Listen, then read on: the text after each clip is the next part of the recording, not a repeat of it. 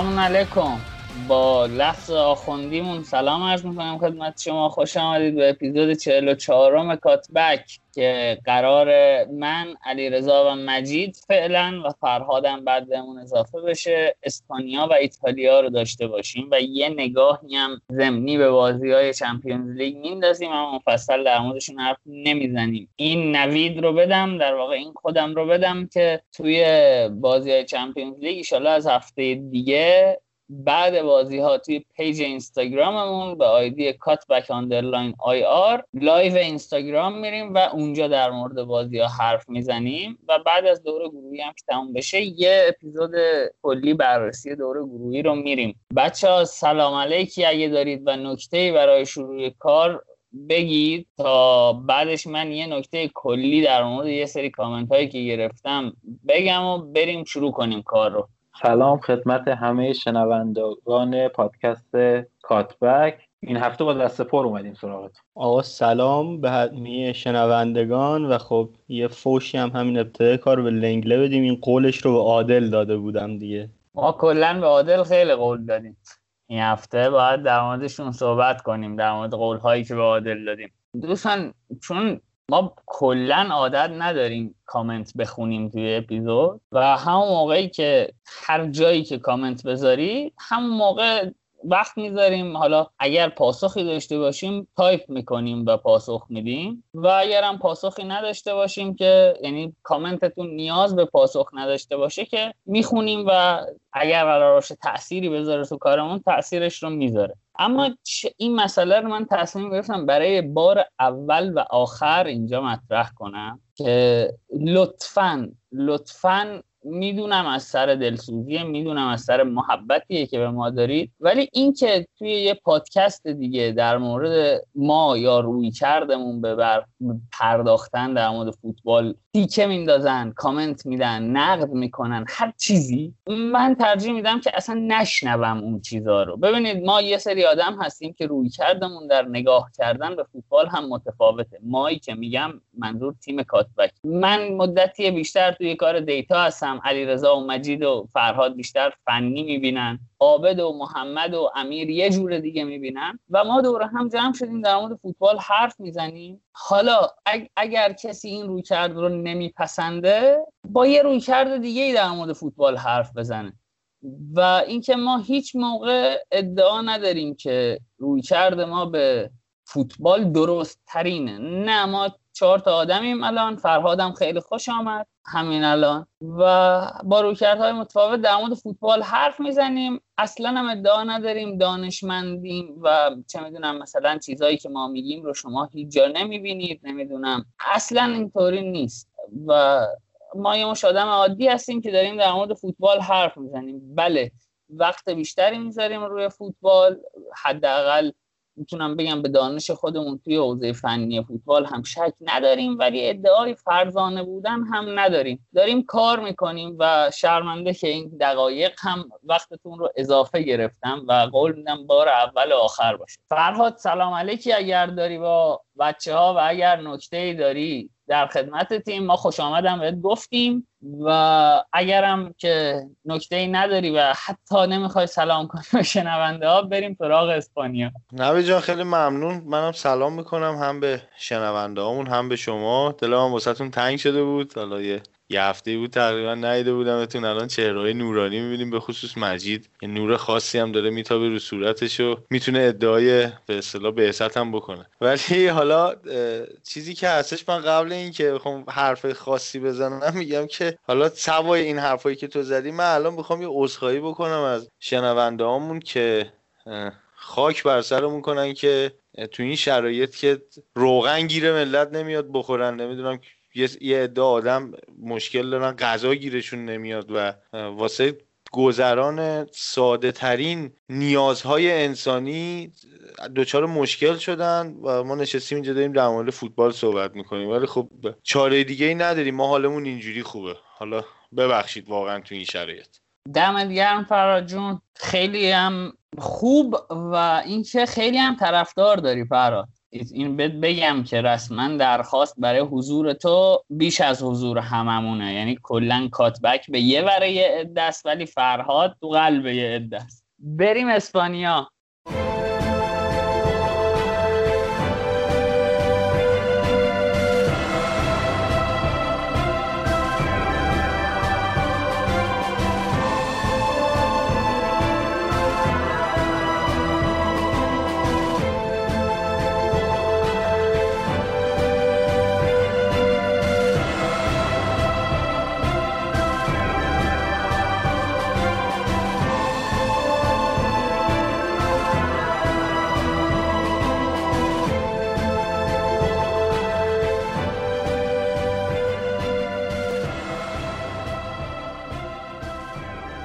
خب رسیدیم خدمتتون با هفته هشتم لالیگا و با بازی رئال مادرید هم شروع می‌کنیم که چهار بر یک هوسکا رو برد. توی بازی که مجددا باسکز دفاع راست بود هازارد با پای چپ گل زد و اتفاقات عجیب غریب کم نداشتیم بازی و توی همین هفته و دیشب هم به شکل عجیب غریب اینتر رو برد. بچه ها من میگم که هر دو بازی رو یعنی هم بازی رئال اینتر و هم رئال هوسکا رو با هم در موردش صحبت کنید. یعنی اگر نکته ای عین حرف زدن در مورد بازی هوسکا به نظرتون می‌رسه که در مورد بازی اینتر هم می‌تونه صادق باشه؟ بفرمایید. من فقط بگم که خودم خودم نظرمو بگم چون خیلی مفصل نمی‌خوام در مورد شرف بزنم اینه که بازی با هوسکا خیلی متر معیار خوبی برای قضاوت رئال نبود. بازی که مثلا حریفش PPDA 25 20 ممیز 56 می‌زنه یعنی برای هر اکشن دفاعی موفق هوسکا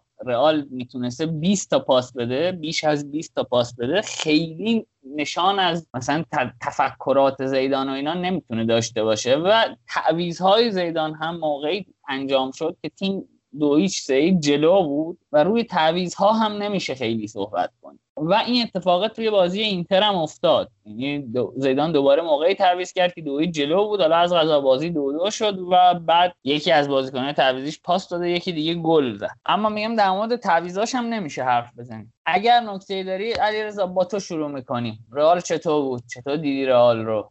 حالا نکته که گفتی اما این بازی ها و بازی هایی که کلا با تیم در این سطح هست بیشتر میشه اون الگوهایی که در طول فصل تکرار شده و تا اینجای فصل تکرار شده رو دید. یعنی برای مثال لوکا مودریچ که بازی رو شروع کرده بود برای رال در خط هافک به جای تونی کروس اون کارهای تونی کروس که ما در بازی های گذشته ازش صحبت کردیم رو هنگام اینکه رال توپ رو در اختیار داشت انجام می‌داد شیفت می‌شد سمت چپ دفاع چپ می‌رفت بالاتر و سعی کرد موقعیت سازی کنه. این چیزی بود که مثلا می‌شد دید و حالا جلوتر هم صحبت می‌کنیم که رال چجوری موقعیت ایجاد می‌کرد. علی رضا دقیقا این چیزی که گفتی مدریچ میومد و مارسلو باز می‌شد روی فلنک یکی از الگوهای پرتکرار بازی بود. کلا دو تا سویچ خیلی تو این بازی می‌دیدیم. سویچ مدریچ و کاسمیرو یعنی توی زمانی که می‌خواست بیلداپ صورت بگیره کاسمیرو می‌رفت بالاتر و مدریچ میومد به عنوان شیش بازی می‌کرد که تقریبا وسط هم نمی یعنی معمولا شماره 6 میاد بین دو دفاع مرکزی اما مدریچ شیفت می‌کرد سمت چپ. دلیل هم این بود که می‌تونست مستقیم پاس بلند بده به مارسلو در فضای پشت آزاد فضای آزاد شده سمت چپشون. و یه نکته دیگه اینکه راموس وسط بازی می‌کرد یعنی میومد وسط این سه نفر و یه سویچ دیگه که با شکل می‌گرفت سویچ بنزما و هازارد یعنی هازارد می‌رفت داخل و بنزما دراپ بک می‌کرد که پاس از راموس بگیره. حدود پنج یا شیش پاس بنزما از راموس گرفته که خط پرس خط پرسی هم که نبود. اون چهار تا بنده خدایی که دنبال توپ میدویدن تو اسکا شکسته. و این, این کار راموس هم جالبه که 6 تا یا 5 تا پروگرسیو پاس به بنزما داشته فقط. آره نوید این اتفاقای پرتکراری بود که در طول فصل هم دیدیم هم حضور کاسمیرو موقع بیلداپ بین خطوط حریف و هم اتفاقی که با حضور هازارد بیشتر تکرار شد از قبل و استفاده از اون گپی که ایجاد شده در فضای بین مدافعین و هافک های اوسکا. اما یه نکته دیگه ای هم که برای من جالب بود و این به نظرم در کل لالیگا هم وجود داره اینه که اصلا تیم ها میترسند پرس کنند. یک سری تیم هستند که پرس می‌کنند مثل مثلا خطافه رئال در مواقعی که نیازه. اما تیم های میان رده تا یه جایی و در بازی هایی مثل بازیهاشون با بارسلونا مثل رئال مادرید میترسند که پرس کنند. ممکنه در بازی که با هم دارند این اتفاق رو کنار بذارن ولی تو بازی های بزرگ این باعث این میشه که بازی ها رو از دست بدن. و خیلی هم علاقه دارن مربیا به 4 4 دو بازی کردن که اینم در نوع خودش جالبه. علیرضا اتفاقا چند روز پیش داشتیم با محمد در مورد پرس و خط دفاعی حرف می‌زدیم و یه نکته ای گفت گفت که کلوب میگه که من دلم می‌خواد خط دفاعیمو همیشه بالا بازی بدن و خیلی از تیم های کوچیکتر این رو به عنوان یه ریسک می‌بینن که واقعا هم به نظر من ریسکه. و حالا این حرفی که کلوب زده یه کمی شاید مثلا جنون آمیز باشه جنون نه به معنی بد یعنی out of box فکر کردن باشه. به معنی که میگه بابا این که ما میگیم خط دفاعیمون رو بیاریم جلو این ریسک نیست. برای من خط دفاعیمون بردن عقب ریسکه. چون وقتی خط دفاعیتو می‌بری عقب دفاعت اگه اشتباه کنه نزدیکتر به box تو توپو از دست میدی. و هرچی نزدیکتر به box تو اشتباهت رخ بگیره فرصت کمتری برای جبرانش داری. و خب خیلی اینجوری فکر نمی‌کنن. و وقتی جیگر نداشته باشی که خط دفاعی تو بیاری بالا پرس کردن عملا بیفایده است دیگه. یعنی شما پرس می‌کنی و گپ فقط ایجاد می‌کنی. یعنی کامپکتنس و فشردگی تیمت رو می‌زنی به هم و اونجا چاله می‌سازی براشون که جولان بدن. نمونهش رو توی ایتالیا می‌بینیم در موردش صحبت می‌کنیم. یه نکته دیگه هم من می‌خواستم بگم انگار که زیدان به واسکز هم اعتماد بیشتری داره تا مارسلو. یعنی رسما می‌دیدی که کسانی وظیفه دارن دست مارسلو رو بگیرن که اون سمت تبدیل به سوراخ دعای تیم مقابل نشه ولی واسکز از به تنهایی از پس کار خودش برمیومد نمونهش این بود که به والورده روی دست واسکز رهاتر و بالاتر بازی می‌کرد و مدریچ خیلی وقتها میایستاد. من حالا این نکتری که گفتی یاد بازی رئال و اینتر افتادم که فرلان مندی بدبخت چقدر ریکاوری رانهای خوبی داشت و خوب برمیگشت به نسبت مارسلو در بازی های دیگه و این نقطه قوتش بود. و در بازی لالیگا هم می‌بینیم که در این موضوع عملکردش خوبه و می‌تونه برای آینده دفاع چپ مطمئنی برای رئال باشه. خب حالا راجع به واسکس شما صحبت کردین. یه نقل قول جالبی از اریکانتونا هست که از نظرش بیهنرترین و حالا کم دردسرترین بازیکن فوتبال توی یه ترکیب دفاع راسته که میگه شما برای دفاع راست بودن هیچ چیز خاصی نباید داشته باشی. کافیه فقط بلد بشی مثلا چه می‌دونم به توپ یه لگدی بزنی و یه ذره بدوی دوندگی داشته باشی. و فکر می‌کنم کاملا هم روی نویل چیز داشته شناخت داشته که این حرفو زده. ولی واقعا اگر که واسکزم میشناخت این به واسکزم می‌خوره. خب؟ یعنی واسکز به عنوان یه مدافع راست من واقعا فکر می‌کنم این سیامک نعمتی توی رئال بود. مثلا این مدت دفاع راست بازی می‌کرد یه مقداری وضعیت رئال توی دفاع راستش بهتر بود. یکی از دلایلی که می‌بینی والورده انقدر رهاتر بازی می‌کرد و واسکز کمتر تحت فشار قرار گرفت حداقل توی بازی با اوسکا اینه که معمولا تیمای مقابل به خصوص تیمایی که حالا اونقدر متمول نیستن و نمی‌تونن این همه بازیکن داشته باشن. تو هر پست کیفیت خیلی بالایی داشته باشن بک چپ خیلی خوبی در اختیار ندارن. یعنی کلا بهتره بگم مثلا الان در حال حاضر ما خیلی بک چپ خوب نمی‌بینیم توی فوتبال. یکی از دلایلش هم می‌تونه این باشه. خب من می‌خوام بحثمو شروع کنم با منبر رفتن. اول از همه من می‌خوام یه نکته راجع به سبک هواداری و اینا بگم چون مرتبط این هفته هم زیاد دیدیم. بعدش می‌خوام بحث ببرم سمت راه. ببینید توی این هفته یه سری عکس ها اومد بیرون که حالا قبلا اومده نه اینکه نیومده باشه. یه سری عکس ها اومده بود بیرون که مثلا تو اون عکس مثل همین بازی اینتر فکر کنم سر گل دوم و عکس که نگاه می‌کنی میگی واران چرا دفاع چی آفساید رو چقدر پر کرد. ولی اگه که شما مثلا اون لحظه گل رو ببینی می‌بینی که مثلا راموس رفته جلو واسه توپگیری و واران سر جاش وایساده.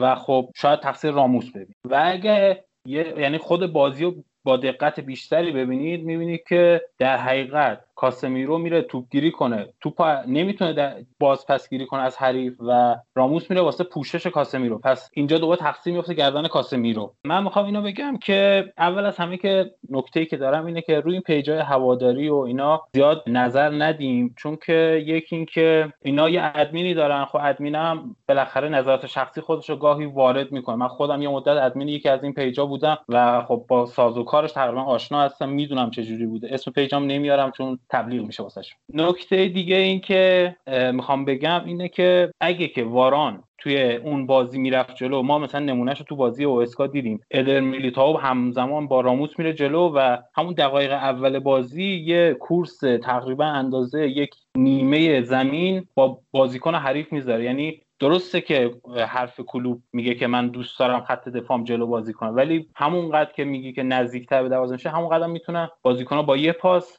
تک به تک بشن یه نیمه با دروازه حریف و شانس خوبی داشته باشن. حالا اگه شما دوستای نظرتون بعد میریم راجع به تک تک نکات بازی می‌خوام نظر خب مجید تو با بسم الله الرحمن الرحیم با فوش خریدن برای خودت شروع شد. وقتی سر یه گل تقصیر رو از باران برداری بذاری رو دوش راموس خشتکت رو پرچم می‌کنن. این از این. من بهت بگم که آماده باشی. اما اول. ولی منم واقعا فکر کنم باران این همه که علیهش حجم هست توسط رئالی ها اصلا حقش نیست. این نکته اول تا فراد جان در خدمتیم بعد بریم ببینیم بقیه بچه چی. بچه بحث خیلی جالبی پیش اومد راجع به این دفاع. ما قبلا توی مدرسه فوتبال فکر می‌کنم یه بار صحبت کردیم راجع به انواع دفاع که سویپر کیه لیبرو کیه سانتربک کیه. یعنی یه مقدار راجبش توضیح دادیم. فکر می‌کنم بد نباشه یه فلش بکی بزنیم به در حال حاضر یه خودت واران وظایفی که بهش محول شده به نظر شخص من وظایف بیش از حد سنگینیه براش. یعنی شاید واران اون بازیکنی نیستش که توانایی کامل این کارا رو داشته باشه.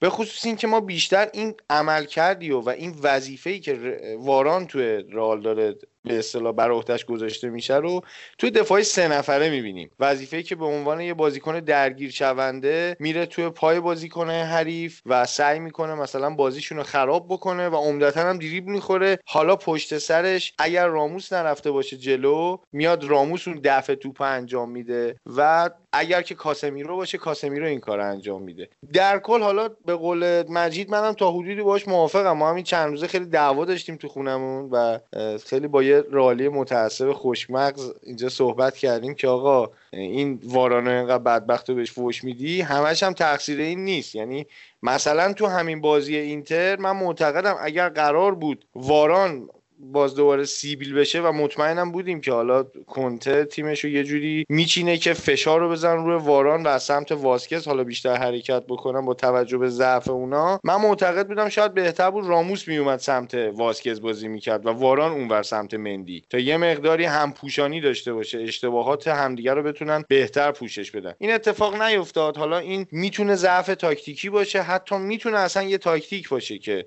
بیاد تیما رو وادار بکنه که از اون سمت بهش حمله بکنن و برنامه داشته باشه. شاید هم برنامه بوده که تا هنوز تا الان نتونسته توش موفق باشه. ولی در کل واقعا واران رو بیایم به یاد بیاریم در دوران آنجلوتی که خدای به اصطلاح دفاع کردن صحیحه. یعنی حداقل دفاع کردن صحیح و خیلی خوب بلده و تو اون دوران واران یکی از بهترین بازیکناش بود و به نظر شخص من نمیشه خیلی فقط بگی که تقصیر وارانه. حالا البته مجیدم که طرفداری ازش کرد این فرانسوی بودنش هم یه مقداری حالا تاثیر داره ها اینم بگیم. من اول از همه در, در مورد اون فوشایی که گفتی قرار بخورم این نکته بگم. اینکه ببین ما بالاخره همه ما هوادارا تو تیممون یه بازیکن محبوب داریم که شاید هر چقدر اشتباه کنه نتونیم قبول کنیم که اشتباه از سمت اون بوده. و من حس می‌کنم که رالیا به خاطر حالا اون سابقه راموس به خاطر کاپیتان بودنش به خاطر اون تأثیری که داره. بعضی وقتا اشتباهاش چشم پوشی می‌کنن و دنبال یه مقصر دیگه میگردن حالا اگه کسی هم می‌خواد فوش بده من مشکلی ندارم. نکته دیگه ای که من می‌خوام بگم اینه که حالا فرهاد راجع به مدرسه فوتبال صحبت کرد. گفتش که مثلا دو تا مدافع سویپر کنار هم جواب نمیدن. الان واران و راموس حالا نمیگم دفتشون سویپرن ولی حالا از زمان که زیدان برگشته به این تیم وظایف واران یعنی وظایف شبیه راموس به واران داده و خب واران در این عمل ناتوانه. و خب همون که همونطور که گفتیم راموس جلو می‌زنه و واران از همین همین قضیه رو شما برین تو تیم ملی فرانسه ببینید وضعیت دفاعی که کنارش بازی می‌کنه اونطوری نیست که جلو بزنه و هافبک دفاعی که جلوشون هست وظایف دفاعی تری داره نسبت به کاسمیروی که نفوذ می‌کنه و وظایف هجومی تری داره. مجید در مورد که ما همیشه یه بازیکن محبوب داریم که اشتباهاتشون نمی‌بینیم من بگم من پای فوتبال به زانتی هم فوش مادر داد این از این. این از زانتی عزیزتر نداریم تو اینتر اونم خورده از ما. این از این. یه مسئله دیگه هم که هست اینه که من توی هوادارای رئال بارسلونا این تیم های به قولن قبلا هم گفتم کلاس اول فوتبال اروپا یه چیزی رو انگار توقع بیش از حد دارن شما نمی‌تونید. اول اینکه بگم واران و راموس به نظر من به دلیل اینکه تایپ همن. یعنی مدافعی هستن که طول موجشون یکیه جفتشون. زوج خوبی نیستن از نظر تئوری برای کنار هم بازی کردن. این اول. دوم شما کنار راموس نمی‌تونی مدافع درجه یک دیگه هم داشته باشی. الان مثلا یوونتوس این سالها رو در نظر نگیریم. هر تیم دیگه ای که یه مدافع خوب داشته کنارش نمی‌تونه یه سوپر استار دیگه مدافع داشته باشه دیگه. یعنی این نشده. شما نمی‌تونی توی تک تک پست های تیم سوپر استار داشته باشی. که از نظر من واران هم ستاره است. یعنی همین الان من حاضرم والا اگر واران رو نمی‌خوان بدن به ما بیان دیفرای وردارن ببر. اصلا دیفرای که بهترین مدافعمون ولی نگاه کنید مثلا توی لیورپول کنار فندای لاورن بوده ماتیپ بوده و جو گومز که هیچ کدومش در سطح اون نیست. توی منچستر یونایتد مگوایره و حالا کنارش لیندلوفه که بچه ها در مقابل اسم مگوایر هم واکنش های جالبی نشون کلا اینکه دوتا مدافع درجه یک پیدا کنی بیاری کنار هم خیلی کار سختی و حالا دیگه تحمل کنید دیگه. ضمن اینکه اگر کیفیت واران از بقیه گزینه هایی که توی رئال هستن و می‌تونن دفاع وسط بازی کنن بهتر نبود زیدان مرض نداشت که بازیش بده. یعنی می‌رفت گزینه دیگر رو انتخاب می‌کرد. حالا من ضعف های دفاعی رئال هفته قبل گفتم و بهش اشاره کردم مفصل. و خب یه نکته ای که وجود داره و با توجه به بازی های اخیر حس می‌کنم بهش رسیدم اینه که زیدان هزینه فایده کرده و این رو در نظر گرفته که اگر راموس برفرض جلو بزنه و توپ بازیکن حریف رو در موقعی که دارن بیلداپ می‌کنن و قبل از پاس نهایی قطع کنه در طول بازی بیشتر به نفشه و اونجا واران مثلا دو در مقابل یک میشه اگر نتونه کار رو انجام بده و ممکنه گل بخورن. گل هم خورده را جلوی کادیز هفته قبل بارها اشاره کردیم و گل دوم هم جلوی اینتر تقریبا تقریبا که نه. دقیقا همین حالت رو داشت و گل رو خوردن. حالا این چیزیه که فعلا به نظر من می‌رسه و این باگیه که وجود داره و حاصل هزینه فایده است. من این حدس رو فعلا می‌زنم. حالا این که میگی راموس جلو می‌زنه من میگم شاید مشکل از پرس که از جلو اتفاق نمیفته. یعنی خط حمله راد پرس شدیدی نمی‌کنه و خط هافبک میاد برای پرس جلو و یه گپی بین خط هافبک و خط دفاع ایجاد میشه و راموس مجبور شاید حتی جلو بزنه. مجید توی بازی با اینتر که خوابیده بودن رو ما رسم. یعنی اصلا از پرس گذشته بود. از دم دروازه به شدت پرس می‌کردن خط دفاع هم بالا بود عمدتا. اینکه مثلا روی گلای اینتر می‌بینیم مثلا خط دفاع یک کم عقبتر بود یا پشت محوطه جریمه خودشون بود برای که بازی خوابیده بود یعنی تمپو بازی گرفته شده بود. و یعنی رئال اتفاقا هفته پیشم با علیرضا داشتیم حرف می‌زدیم. من گفتم که رئال 56 درصد از توپاش رو توی یک سوم دفاعی خودش گرفته و پرس کمتر داشته توی این فصل نسبت به فصل گذشته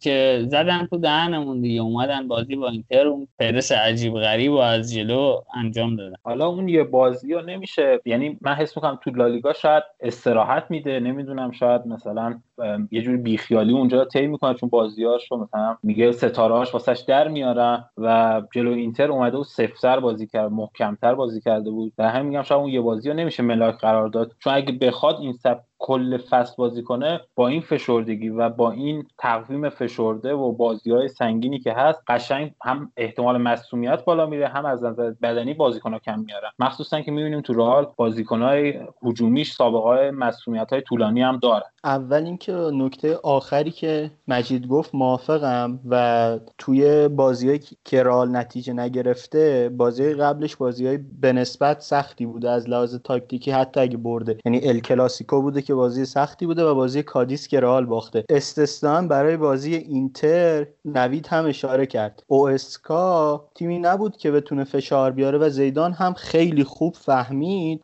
و به مهره هایی که باید استراحت داد. آسنسیو استراحت کرد تعویض شد تونی کروس مثلا 20 دقیقه بازی کرد ایسکو اومد داخل جای فده والورده و مثلا فده والورده 30 دقیقه استراحت کرد و فقط 60 دقیقه داخل زمین بود. ادن هازارد همینطور و مثلا حتی واسکز و فرلاند مندی هم تعویض شدن تا جفتشون واسه بازی انرژی خوبی داشتن. این تعویض آخر هم این بود که به جای هم اومدن در بازی هوئسکا. گفتم یه وقت اشتباهش با ذکر این نکته که هر کی به ما می‌رسه سفتش می‌کنه. مجید اگه نکته داری بگو اگر نه که بریم سراغ بازی اتلتیکو. نکته که زیاده ولی خب من می‌خوام تیتوار فقط میگم. یکی اینکه مثلا تو این بازی ما دیدیم که به کروس استراحت داده بود. یکم خط هافبکش رو داینامیک تر کرده بود به خاطر اینکه مثلا هازارد و آسنسیو اکت دفاعی مثبتی ندارن. هماهنگی بنزما و هازارد خیلی به چشم اصلا عجیب بود واسه من چون که این بازیکن اصلا اصلا بازی نکرده واسه رئال که با این هماهنگی واسه این واسه من خیلی عجیب بود. ضعف دفاعی داشت میلیتاو که واقعا میشه همینجا به توانایی واران پی برد که برای چی فیکس میشه. و نکته که می‌خوام بهش اشاره کنم این بود که هازارد حالا به لطف آقای کنته و آقای ساری تو چلسی دیگه واقعا بازیکنی بود که میومد تو half space ا و اونجا بیشتر حضور داشت. و با حضور دفاعی کناری که خیلی حمله می‌کردن و تو flank ها حضور داشتن. هازارد فضای بهتری هم داشت توی half space. و آسنسیو به خاطر اینکه ذاتا یه هافبک هجومیه با اینکه تو این, تو این بازی وینگر بازی می‌کرد ولی به وسط می‌زد و بنزما بود که به کناره ها و عقب حرکت می‌کرد و فضا برای اینا آماده می‌کرد یا توپ گیری می‌کرد واسه‌شون موقعیت میساخت یا اینکه مثلا با حرکتش مدافع با خودش می‌برد که این فضا رو به این دوتا بازیکن بده که بتونن بازیشون رو انجام بده من فقط حالا یه دفاعی از این میلیتا کنم و نظرم رو هم بگم. میلیتا هر دفعه می‌خواد نشون بده دفاع خوبیه و دفاع بزرگی میشه یه جا درجا می‌زنه مجید گفت تو اون صحنه اولی که جاموند و یعنی یک بدن میزاش می‌تونست توپ رو بگیره اما خب یک ضد حمله زد و اسکا اما در کل بنده خدا بد نبوده. یعنی اینکه مثلا آره تو بازی شاختار میشه بهش نقد های جدی وارد کرده اما در اون بازی میشه به مارسلو واران هم نقد وارد کرد که نتونستن خوب بازی کنن. یعنی میلیتاو به نظرم دفاع متوسطی و با توجه به سن و سالش یکم باید بهش فرصت دادی. بنده خدا 22 سالش درود بر شما. من فکر کنم کافیه دیگه. الان بیش از سی دقیقه است که داریم در مورد این بازی و رئال صحبت می‌کنیم و بریم سراغ تیم آقای سیمونه که من فکر کنم دو هفته پیش بود که خیلی با اعصاب خورد از دست سیمونه صحبت کردم و خب توی این هفته حقیقتا من که شگفت زده شدم. سه یک اوساسونا رو برد. ایکس جی سه و 600 زد توی بازی که نه سوارز رو داشت نه دیگو کاستا و با زوج فیلیکس و آنخل کوریا توی نوک حملش بازی کرد که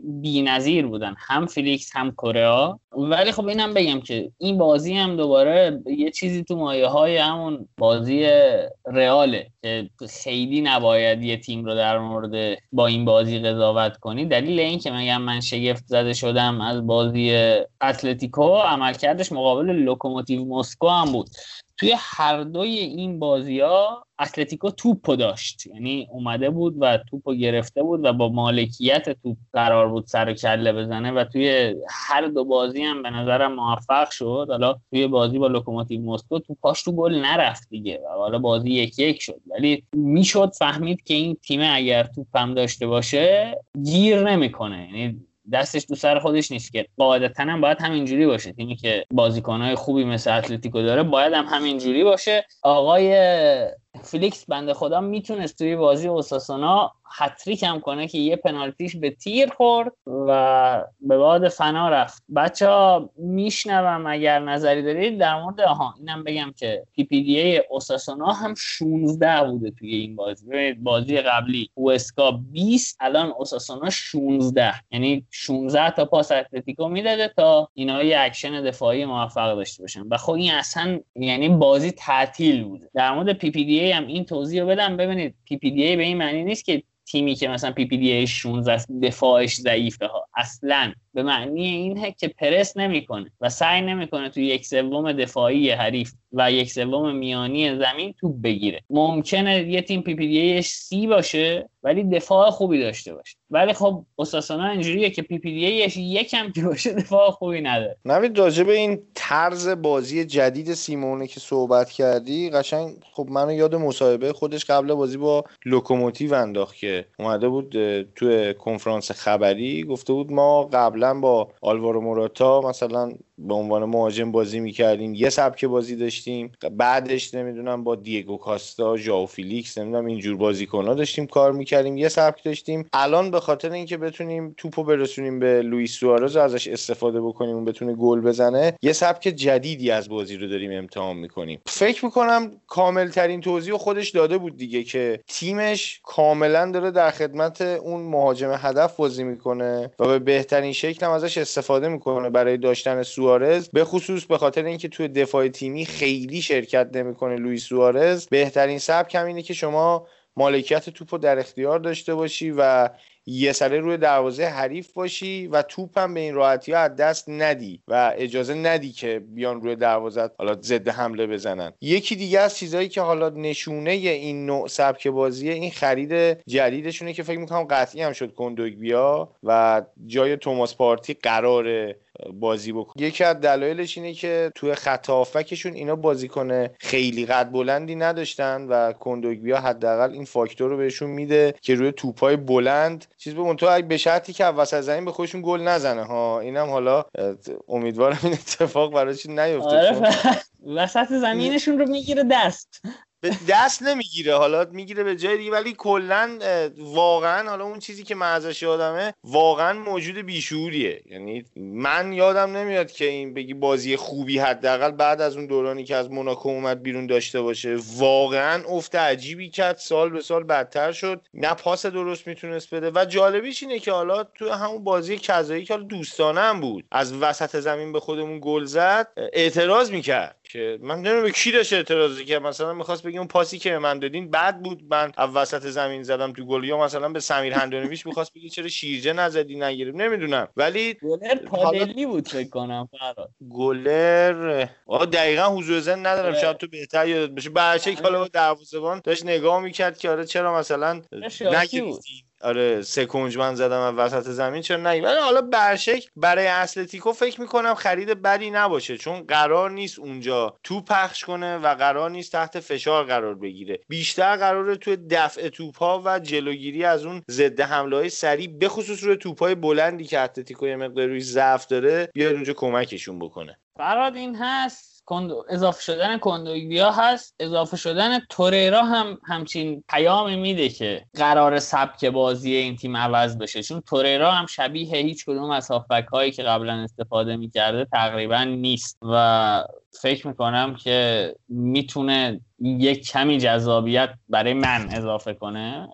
شاید برای بقیه بازی های اتلتیکو قبلش هم جذاب بوده. برای من میگم یه مقدار بازی اتلتیکو دیگه زیر دلم زده بود به خاطر تکراری شدن و استفاده مکرر از یک روش. اما اینو بگم که ما مثلا میگیم تکراری شده بازم میگم به هیچ وجه به این معنی نیست که ما میگیم چه می‌دونم سیمئونه یک کاری رو بلد نیست یا فقط یه چیزی رو بلده. اتفاقا می‌خواستم من امروز در مورد یه سری نکته هایی بگم که توی فوتبال سیمئونه هست و توی خیلی از جاهای دنیا شما برای اضافه کردن این ویژگی ها باید سالها زحمت بکشید نمونه‌ش فیکس compactness ه شما نگاه کنید هیچ موقع فاصله خطوط سیما تیم سیمئونه از یه حد بیشتر نمیشه. یعنی همواره compactness ی رو که از بیلسا به ارث برده رو توی تیمش می‌تونه به صورت ثابت نگه داره. یه چیز دیگه که من توی توییتر در مورد پیولی نوشته بودم و در مورد سیمونه خیلی خوب این وجود داره و می‌تونیم ببینیمش عدم قرینگی پترنهاش توی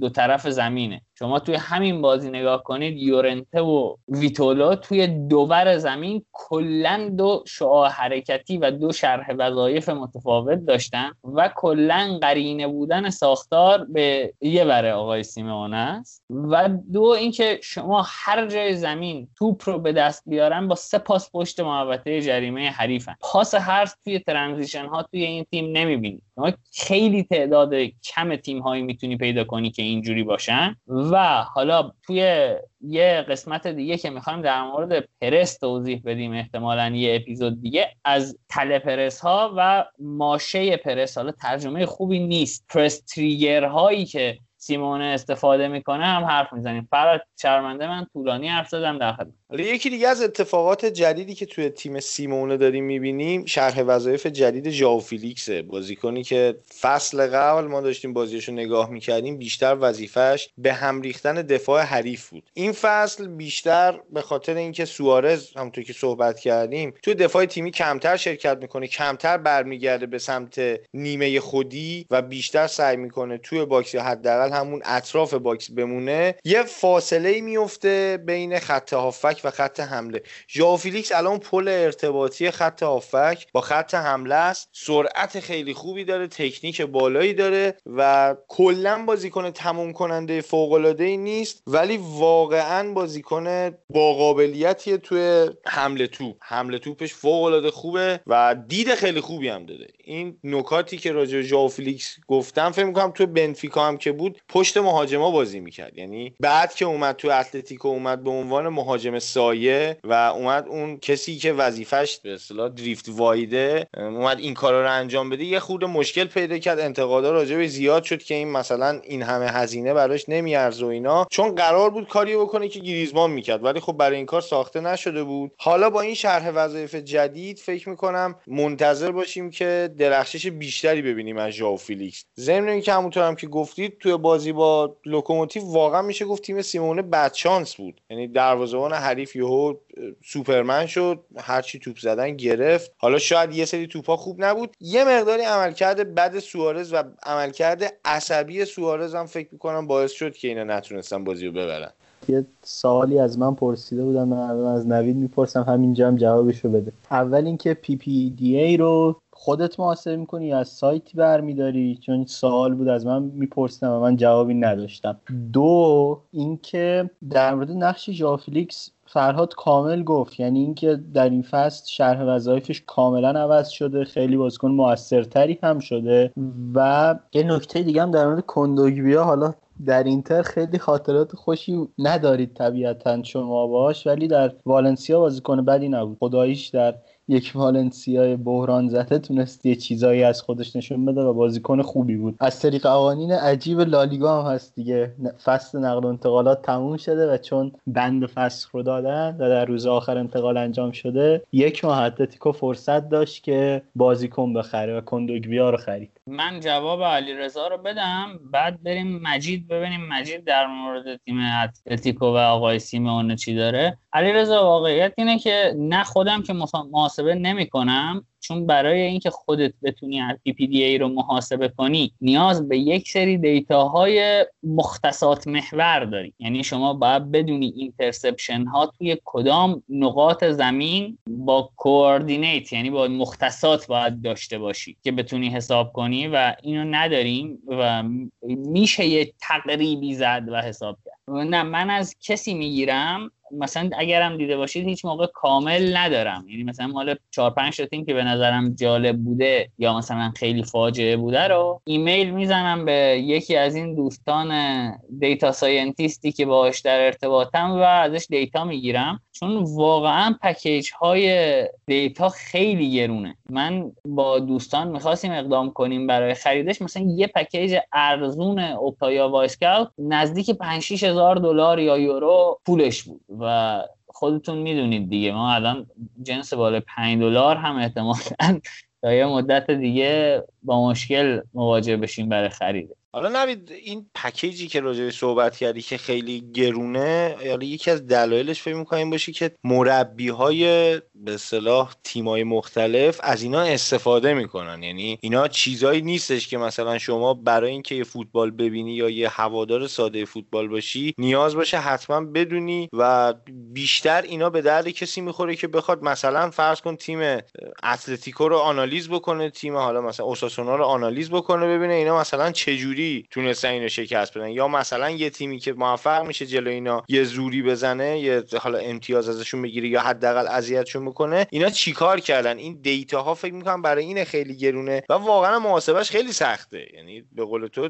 هم تجهیزات زیادی می‌خواد هم خیلی زمان بره یعنی یه نفر شاید فقط شغلش این باشه که بشینه همین چیزها رو محاسبه بکنه و حالا برخلاف چیزی که ما تو ایران می‌دونیم در همه جای دنیا به ایران یا حداقل تو این خطه ای که دور ما هاست در همه جای دنیا شما کاری که می‌کنی به خاطرش دستمزد می‌گیری و پول دریافت می‌کنی. این که حالا اونا 5 6 هزار دلار می‌گیرن خیلی هم اتفاق بدی نیست. ما عادت نداریم به پول دادن. فرهاد دقیقا حرف درسته چون اصلا خود این سایت ها client یا مشتریشون رو باشگاه ها رسانه ها بنگاه های تحقیقاتی در حوزه دیتا و مثلا اینا معرفی می‌کنن. یعنی خودشون پکیجی مثلا برای یه فرد مثلا عادی نداره. شما وقتی مثلا می‌خوای ازش خرید کنی از خیلی از این سایت هایی که دیتا میدن باید ما... باید بگی که مثلا کی هستی. و دیگه مثلا نهایتش مثلا independent journalist ه. یعنی می‌تونی به عنوان independent journalist بگیری یعنی طبیعتا هوادارهای فوتبال اینو نمی‌گیرن و اصلا سیاستشون هم هست که قیمت رو گرونتر می‌ذارن. مثلا من با بچه های متریکا توی ایران صحبت می‌کردم که گفتم پکیجشون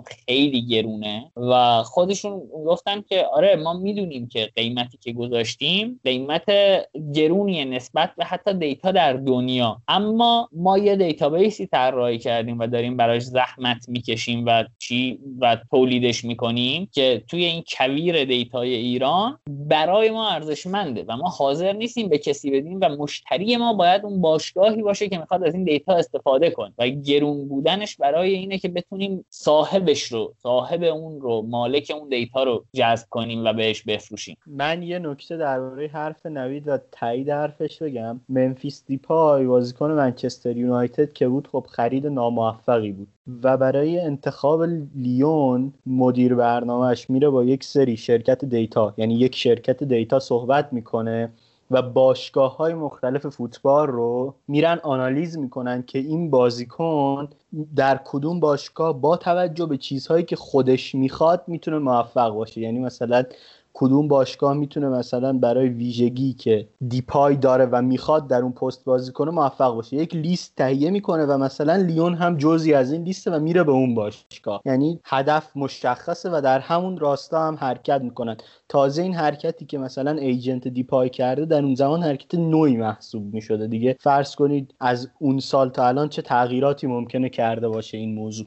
خب اگه در این زمینه صحبتی نداره من یه سری نکته در مورد بازی اتلتیکو بگم و از این بازی هم بگذاریم یکی اینکه این ترکیب اتلتیکو خب یه توازن خیلی خوبی داشت چون خط هافکش خط هافک خیلی خوبی بود و بازیکنایی که تو این خط بازی می‌کردن هم قدرت حمله توپ خوبی داشتن هم دید بالایی داشتن و همون قضیه که نوید گفت با سه ضرب توپ به پشت محوطه میارن توشون دیده می‌شد و خب این برای این کار بازیکنهای توانمندی لازم داری که این خط هافک تقریبا اون توانایی رو داشت و تنها باگ اتلتیکو تو این بازی هرموسو بود که تو دفاع چپ بازی می‌کرد. خب به خاطر اینکه بازیکن تخصصی اون پست نیست طبیعی بود تا یه حدی و خب یه مشکلاتی هم داشت. چون میگم شهر وظایفش رو نمی‌دونست یه کمی با دفاع وسطی که اون سمت چپ بازی می‌کرد هماهنگ نبود و یه سری مشکلات اینطوری واسهشون پیش اومد و در مورد فیلیکس و درخششش تو این فصل هم بگم که فکر کنم خود سیمونه هم یه مصاحبه کرده بود گفته بود که الان ژاو فیلیکس ژاو فیلیکس اتلتیکو شده و این چیزی که الان می‌بینید باید در موردش نظر نه ژاو فیلیکسی فصل پیش می‌دیدیم خب مرسی مجید جان. اگر اجازه بدی بریم سراغ بازی بارسلونا. که یک یک با آلاوز آلاوزی که درست تیم استخون‌داریه و سخت میبازه توی مثلا مخصوصا یکی دو فصل اخیر. ولی این روزا شرایط خوبی نداره. من دیگه در مورد بارسلونا از ابتدای کار اضافه گویی نکنم. بریم با علی رضا که جدیتر از بارسلونا اطلاع داره تا بعد برگردیم و منم یه سری نکات کلی دارم که از رونالد کومن دفاع کنم. در خدمتتون باشه اولی که به نظر من بازی واقعا دو تا بخش مختلف داشت. قبل از اخراج بازیکن آلاوز بارسا به شدت بد بازی می‌کرد. یعنی نه حضور پیانیچ و نه تعویض که کرد اونقدر که باید اثرگذار نبود. ترکیب کمان و ترکیبی که شروع کرده بود بد بود. واقعیتش اینه که بوسکتس اونقدر خوب بازی نمی‌کرد و بار اولش هم در این فصل نبود. در اپیزود قبلی و ال کلاسیکو ما به این اشاره کردیم که بوسکتس چقدر عمل کردش ضعیف شده و خب یک مسئله دیگه ای هم که بود این بود که سر گلی که خورد بارسلونا حجمه به پیکه و نتو وارد شد. ولی به نظر من حقیقتش باز هم لنگله مقصر بود. یعنی اینکه توپ اول رو به شکل خارق‌العاده قطع کرد. اما یه تعارف مسخره با دیونگ بود فکر کنم. سر توپ زد و اصلا توپ تبدیل شد به یک موقعیت برای آلاوز و حالا اون اشتباه و نتو پیک انجام دادن. اما اگه بخوایم یکم دقیق تر وارد بشیم به بازی بارسلونا این فصل نشون داده جلوی تیم هایی که واسه هافبک بازی می‌کنن و حالا خصوصا 4 1 4 1 مشکل داره. دلیلش هم اون کاریه که کمان از خط حملهش منظورم اون چهار نفر جلو هستن. میخواده و خب نمی‌تونه بارسلونا اونجا اون برتری عددی رو ایجاد کنه. حالا نبودن کوتینیو تا حد زیادی اثرگذار بوده. یعنی اینکه بارسلونا نمی‌تونه برتری عددی ایجاد کنه و نمونهش بازی خطافه که حالا گفتیم که تبدیل می‌شدن به چهار سه یک دو در انگام پرس و برای بارسلونا مزاحمت ایجاد می‌کردن. و خب این بازی آلاوز هم نمونه دیگرش بود که نتونستند به اندازه کافی کمک بگیرن. حالا اگه نکته هست شما بگید تا من بقیه صحبت ها هم بگم. در مورد این بازی همونطور که علیرضا گفت بوتسکت واقعا بازی ضعیفی نشون داد و همون کندی خط دفاع و خود بوسکت باعث می‌شد که تو ضد حملات خیلی آسیب پذیر باشم و سر گلم همون اشتباه لنگله و اشتباهات دومینووار باید بگم بهتره. لنگله و پیکه و نتو که البته من اینجا نتو رو زیاد مقصر نمی‌دونم چون پاسی که پیکه بهش داد تو فاصله خیلی کمی بود و بازیکنی هم یعنی دروازه‌بانی هم نیست که قدرت بازی با پاش خوب باشه و بتونه بازی رو در بیاره. شاید اون ذهنیت پیکه که مثلا دروازه‌بانایی که همیشه پشت بودن بازی با پای خوبی داشتن باعث شد این پاس رو بده و نتو قشنگ حتی تو چهرهش هم می‌شد ببینی که مضطرب بود وقتی اون پاس رو گرفت و باعث اون سوتی شد و گل دریافت کردن. نکته دیگه که می‌خوام بگم در مورد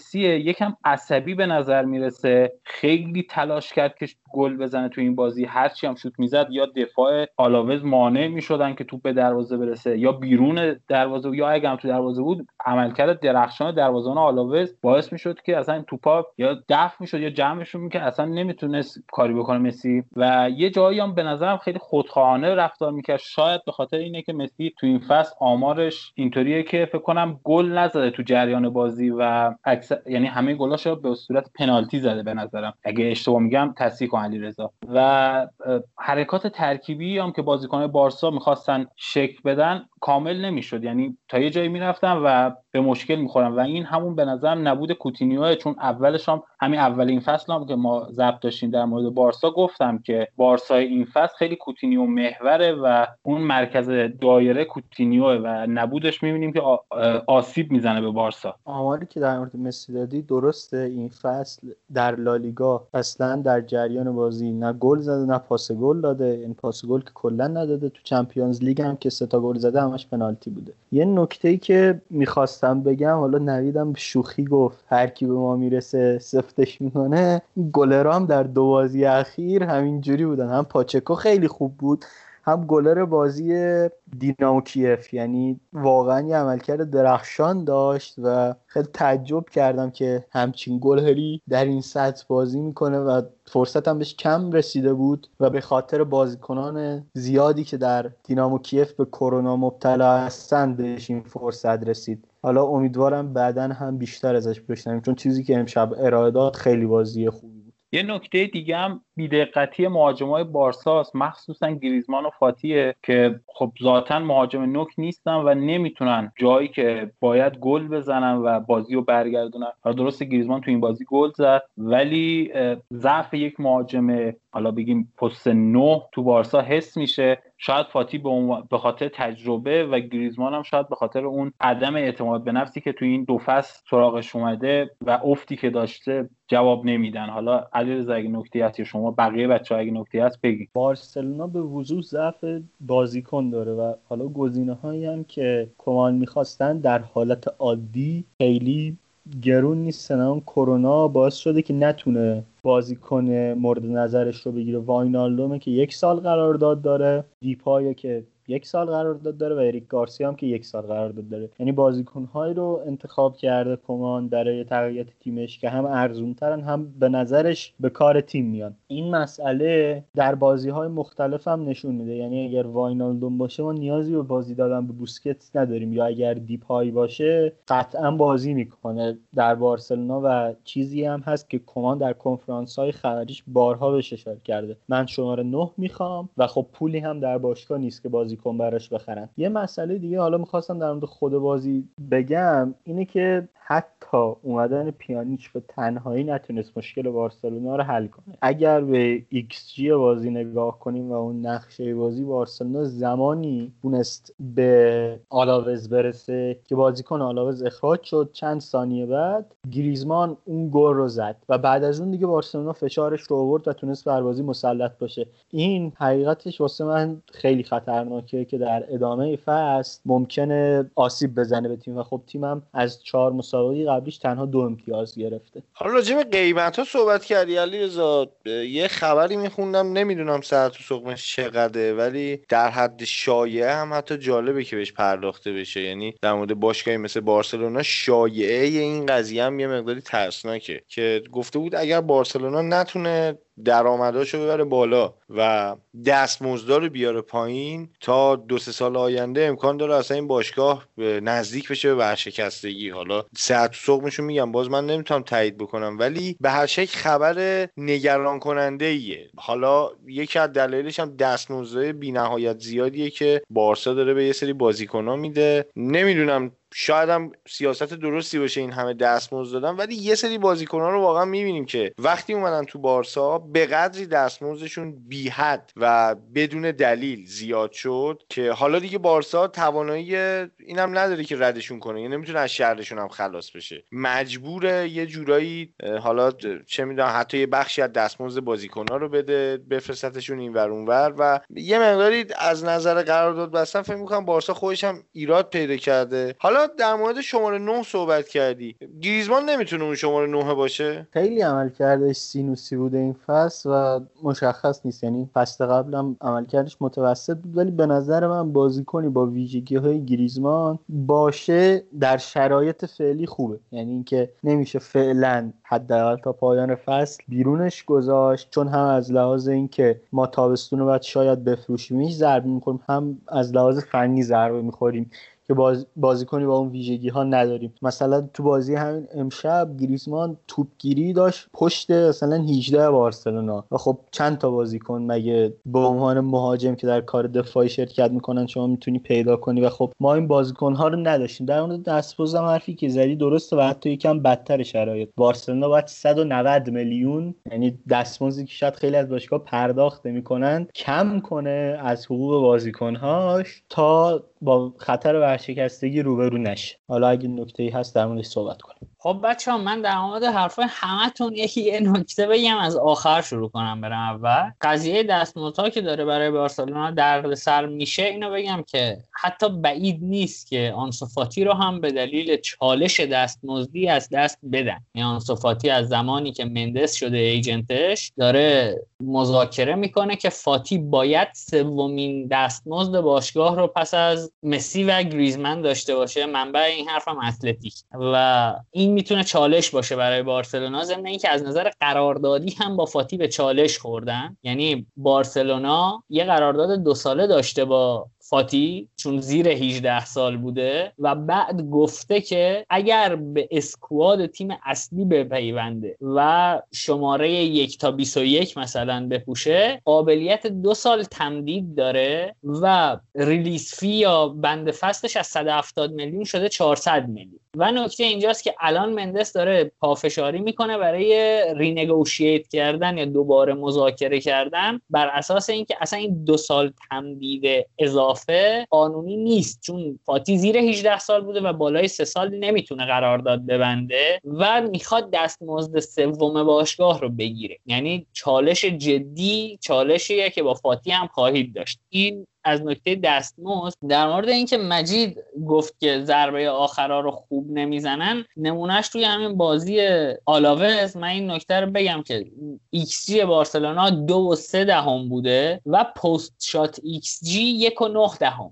یعنی بازیکنان بارسلونا ارزش موقعیت های گل خودشون رو کم کردن با ضربه آخرشون. این چیزیه که داده به ما میده. در مورد این X هم من یه چیزی بگم. اینکه ممکنه شما ما یه XG میگیم. خب مثلا الان من میگم XG بارسلونا دو و سه دهمه و XG آلاوز یک و یک دهم. و ممکنه برید یه جای دیگه یه XG دیگه ببینید که مثلا بارسلونا دو مثلا هشت دهمه آلاوز یک و مثلا پنج این تفاوت هایی که از سایت ها می‌بینید از گزارش XG یه بازی یا هر دیتایی برای اینه که مبنای محاسبهشون فرق داره. در نهایت بگم که مهم نیست که کدومش رو میشنوید. نسبت این دوتا همیشه یک نسبت معقولیه. یعنی جفتشون با یک روش امتحان شدن. و سنجیده شدن موقعیت ها و هر چیزی که میشنوید از سایت های معتبر درسته. نکته تفاوت روش محاسبه است. مثلا یه روشی که خیلی قابل قبولتر بعضی از روش های دیگه هست اینه که فقط محاسبات ریاضی نیست و از ماشین لرنینگ و یا یادگیری ماشین برای محاسبه XG استفاده می‌کنن. به این معنی که تصاویر بسیار نمونه های بسیار به یک هوش مصنوعی میدن و هوش مصنوعی یاد می‌گیره و به موقعیتی که بعد بهش میدی به عنوان داده یه XG میده که ارتباط معنادار داره با database اصلیش. یعنی مثلا دو هزار موقعیت قبلی که شبیه به این بوده رو پیدا می‌کنه و با اونها میسنجته. به همین دلیله که مثلا XG پنالتی توی لیگ انگلیس با XG پنالتی توی سری آ توی بعضی از سایت ها فرق می‌کنه. بعضیاش مثلا یکیش 75 صدمه یکیش 8 همه این به خاطر اینه که machine learning و یا سابقه موقعیت های مشابه توی لیگ رو هم در نظر گرفتن. بچه ها اگه نکته ای دارید بگید. اگه نه من یه منبر طولانی دارم در مورد رونالد کومان. گویا بچه ها همشون دارن پاس میدن و فولد می‌کنن. من منبرم رو برم. ببینید یه مسئله اول اینکه همین الان بگم خیلی سفت و محکم هر کیم می‌خواد ناراحت بشه ناراحت بشه. دیانگ و بوسکت از نظر تئوری فوتبال نباید کنار هم بازی کنن. باید یه مربی بیاد شجاعتش داشته باشه یکیشو انتخاب کنی یه شماره 6 پیانیچ رو کنار شماره 8 بازی بده. یعنی این از ابتدای مسئله من سریح بگم. اما اما اما اگه بخوایم در مورد رونالد کومن قضاوت کنیم باید روندش رو ببینیم. ببینید اینکه یه بازی با آلاوز مثلا یک یک کرده یا با سویا مساوی کرده ملاک خوبی برای اینکه بگیم این هم کاری از پیش نبرده و اینا نیست. اول که آقای کمن اومده ترکیبش رو از 4 3 3 کرده 4 2 3 1 یعنی base ترکیبش 4 2 3 1 و بوسکتس نسبت به سالهای قبل وظایف دفاعی کمتری داره. و شاید یک link player با مسیه که پاسهای نفوذی و پاس اس به قول Wyscout به این پاس ها میگه smart pass که یک line press رو میشکونه یا یک line block رو میشکونه به مسی یا نفرات جلو زمین که یه double pivot ه که دیانگ و عمدتا بوسکتس هستن و چهار نفر یعنی سه یک. چهار دو شو ول کنید. سه یک جلویی هم و گریزمن فاتی و مسی هستن که اینها shape ها و formation های بسیار متنوعی توی هر بازی می‌گیرن. و نکته ای که من متوجه شدم ممکنه کاملا اشتباه باشه اینه که بارسلونا داره از مسی base بودن به فاتی base بودن شیفت می‌کنه. یعنی در اکثر حرکات و formation ها و shape هایی که این چهار نفر می‌گیرن فاتی نقش محوری داره. مثلا یکی از پرتکرار ترین هاش اینه که مسی میاد عقب فاتی جای نوک وایمیسه گریزمن هم میاد با مسی یک سمت تجمع می‌کنن آلبا اضافه میشه از سمت چپ و مثلا گریزمن یا مسی اضافه میشن و کوتینیو میشه یه هشت که half-space pocket این یکیشه مثلا. یا اینکه اصلا به چار دو دو دو تبدیل میشن. یعنی گریزمن و کوتینیو میان عقب و مسی و فاتی دوتای جلو بازی من فکر می‌کنم برای این تنوع ها باید به کمن وقت بدی. شما نمی‌تونی انتظار داشته باشی مثلا 6 هفته 7 هفته اومده باشه انقلاب کنه. تیمی که از یه مثلا آقای ستین گرفته که وضع خوبی هم نداشته. اون چیزی که داریم از بارسلونا می‌بینیم منهای هم زمان بازی کردن دیانگ و بوسکت به نظر من چیزیه که توی تئوری می‌تونه جواب بده و اگر زمان داشته باشه و بتونه توی این پست هایی که بازیکن می‌خواد بازیکن خودش رو برای ایجاد پترن هاش بگیره من فکر می‌کنم بارسلونای کمن می‌تونه موفق باشه. ضمن اینکه یه چیزی هم بگم که ممکنه خیلی از بارسلونایی ها از من دلگیر بشن به نظر من توی این 6 هفته هفته گریزمن نمره مثبت می‌گیره. یعنی کاملا نمره مثبت می‌گیره. اینو بگم که یکی از مهمترین مناطقی که کمن می‌خواد به دست بیاره توی فوتبال و اصلا فوتبالش بر اساس به دست آوردن اون نقطه از zone 14 است و بدون false run ها و حرکات گریزمن zone 14 برای بارسلونا توی هیچ بازی به دست نمی اومده و اگر zone 14 یعنی پشت box حریف رو به دست آوردن با زحمات بیدریق آقای گریزمن بوده. شرمنده طولانی شد. نوید خیلی توضیح جامعی دادی وسط حرفات حالا ما گیر دادیم به یه چیزی که خیلی هم حالا بولد نبود تو حرفات. ولی یه چیزی خیلی نظر منو داره جلب می‌کنه. ما تو این صحبت هایی که داریم می‌کنیم الان چند هفته است؟ خیلی بیشتر حتی. که یه حرفی که می‌خوایم بزنیم قبلش داریم میگیم که شاید هواداره فلان تیم از دست ما ناراحت بشن ولی مثلا فلان بازیکنشون انقدر بد نیست. راجع به واران می‌خوایم صحبت بکنیم که مثلا دفاع اونقدر وحشتناکی هم نیست.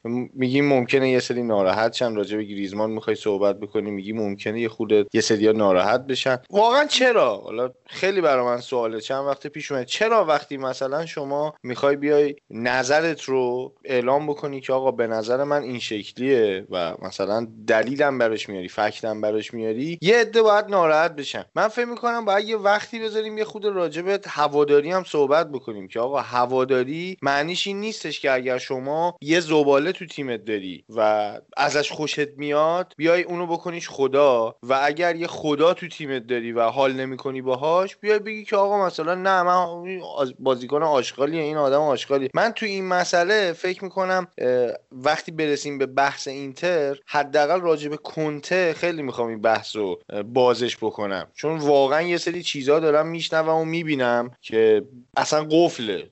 طرفداری. طرفدار اصلا وظیفش چیه؟ طرفدار کارش چیه؟ اصلا طرفدار چه جوری باید به تیمش بها بده. نگرانی یعنی چی؟ شما مثلا الان اگر ما بگیم که گریزمن بازیکن بدی نیست یعنی مثلا رونالد کومن نظرش عوض میشه ممکنه فیکس همیشه بازیش بده یا این بازیکن ممکنه توپ طلا بگیره اگه ما بگیم چی. نمی‌دونم یه خورده فکر می‌کنم راجع به این بحث هم باید بیشتر صحبت بشه. یه خورده می‌دونی من نظرم همیشه همینه. میگم آقا اگر با یه چیزی مخالفید دلیل نمیشه که حتما درسته ولی دلیل خیلی خوبیه که بیان راجبش صحبت بکنین یعنی اگر الان نوید اومد گفتش که آقا گریزمن نمره قابل قبولی می‌گیره نظر من اگر هوادار بارسایی هستش که فکتی داره و خلاف اینو ثابت می‌کنه بیاد اصلا چه می‌دونم بیاد یه وایسی برای ما بفرسته دلایلشو بگه. نه قراره کسی این وسط کسی رو بکشه نه قراره مثلا با این صحبت که ما می‌کنیم دستمزد گریزمان زیاد شه یا مثلا اتفاق خاصی بیفته. فکر می‌کنم یه خود این فضای گفتگو رو ما بیایم حداقل تو اون جاندی که خودمون حداقل توش واردیم یه ذره بیایم تو اون این بحث حالا تو مملکت که متاسفانه نمی‌تونیم بیایم این یه چیزی رو نهادینه بکنیم. الان شما جرئت داری راجع چیزی حرف بزن ولی تو همین شرایط کرونا هم خیلی داریم می‌بینیم. چون جرئت داری بیا راجع چیزی حرف بزن ممکنه بیان مثلا تو رخت خواب ترورت بکنن. ولی حداقل بیایم تو همین بحث فوتبال این فرنگه رو جا بندازیم که بابا هر کی نظری میده ولو اینکه غلط نظرش نباید بکشیش. می‌تونی بری اصلا توجیهش بکنی. آقا من خودم یه جاهایی حرفایی می‌زنم احمقانه اصلا حرفم. خب؟ آقا یکی میشنوه این حرف من احمقانه است لازم نبیاد مثلا هر چی از دهنش در بگه ها من حالا خود خودمو نمیگم فوشم بده. ولی بیا آقا من توجیه کن شاید من روی حماقتی دارم پافشاری می‌کنم نمی‌دونم. بیا اینو به من یاد بده که منم بفهمم. درود آقا درود. و اینم بگم ما قبلا هم گفتیم من دیگه یه سری چیزا رو واقعا بعضی موقع یادم میره تکرار کنم. ببینید شما اگر نقدی به ما دارید voice هم توی تلگرام برای ما میفرستید من چندین و چند بار voice بچه ها رو گذاشتم. توی پادکست. اگر صحبتی دارید برای ما بفرستید ما می‌ذاریم توی پادکست. اگر امکان رسانه شدنش باشه یعنی مثلا پوش ننه ندید به ما ما می‌ذاریم. و سانسور هم نمی کنیم یعنی فکر کنم روی کرده ما ثابت شده توی این قضیه. یه نکته دیگه هم می‌خواستم بگم که آه من خیلی خودم هم رعایت نمی‌کنم. حالا اینکه میگم طرفدارای فلانی ناراحت میشن یه شوخیه یکم. و یعنی من که همیشه حرفم رو می‌زنم ولی اینکه یکی ناراحت بشه. در نهایت اینکه ناراحت شد بیرحمانه ما رو نقد کنه. ما همیشه گفتیم تا ما هم بیرحمانه پاسخ بدیم از این گفتگوی بیتارف جفتمون نصیب ببریم. و اصلا یه مسئله دیگه. ببینید ما دوره هم جمع شدیم داریم در مورد فوتبال حرف می‌زنیم. میگن که شما به تیم ما اجهاف کردید پاسخ شما یک کلمه است. مگه ما سگ یکی هستیم که به تیم شما اجهاف کنیم یا نکنیم. چی میشه مثلا؟ جدی میگم. چه خبره مگه؟ حالا ما به تیم شما اجهاف کردیم. ما سگ یکی بودیم که به تیم شما اجهاف کردیم؟ از به بعد نمی‌کنیم. باش. همین من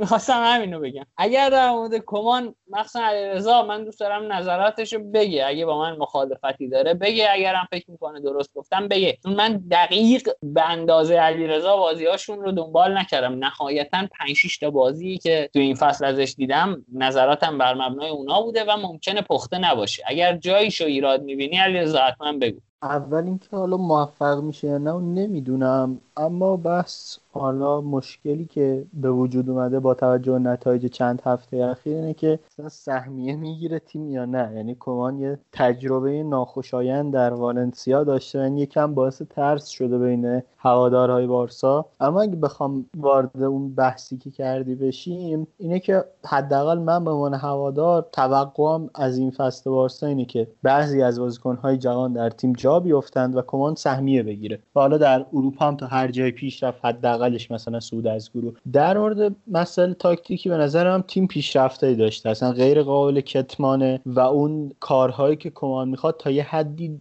جوابگوه. اگه برگردیم به صحبت های قبلم اینه که آقا این مربی اومده یه سری بازیکن می‌خواسته یعنی حداقل ها رو می‌خواسته که کلا با 50 میلیون یورو می‌شده خریداری بشن اینها. و این 50 میلیون برای بارسا هیچ مبلغ سنگینی نبوده. در این سالها اما به دلیل شرایط بد مالی باشگاه و کرونا محقق نشده. حداقلش اینه که مثلا تا نیم فصل آدم ببینه شرایط چطوره چقدر با اون هدفی که داره تیم نزدیک شده بازیکنهای جوان چقدر بازی کردن. بعدش فکر کنه راهی که تیم می‌خواد بره چیه؟ یعنی تا اون موقع مثلا رئیس جدید اومده و راه تیم هم مشخص شده. این مسئله به نظرم ضروریه و وقت فعلا می‌خواد تیم. یعنی تنها چیزی که کمان بهش نیاز داره وقته. در حال حاضر مربی خوبی در بازارند اصلا کتمان نمی‌کنم. آلگری هست پوچتینو هست. همه اینها مربی خوبی هست اما اوکی اینها اومدن مشکل بارسا حل میشه. یعنی تو هفته هشتم لالیگا و حالا مثلا بارسا 6 تا بازی کرده. این اتفاق رخ بده. فکر نمی کنم در حال حاضر چیزی رو بخواد حل کنه. در مورد آینده خدا می‌دونه. اما به نظرم تیم بد نیست. در بعضی بازی ها بعد چانس بوده در بعضی بازی ها هم به نظرم نتایجی که گرفته خب طبیعیه دیگه. بعضی بازی ها رو تیم ها نمی‌تونن ببرن. خیلی چیز بدیهی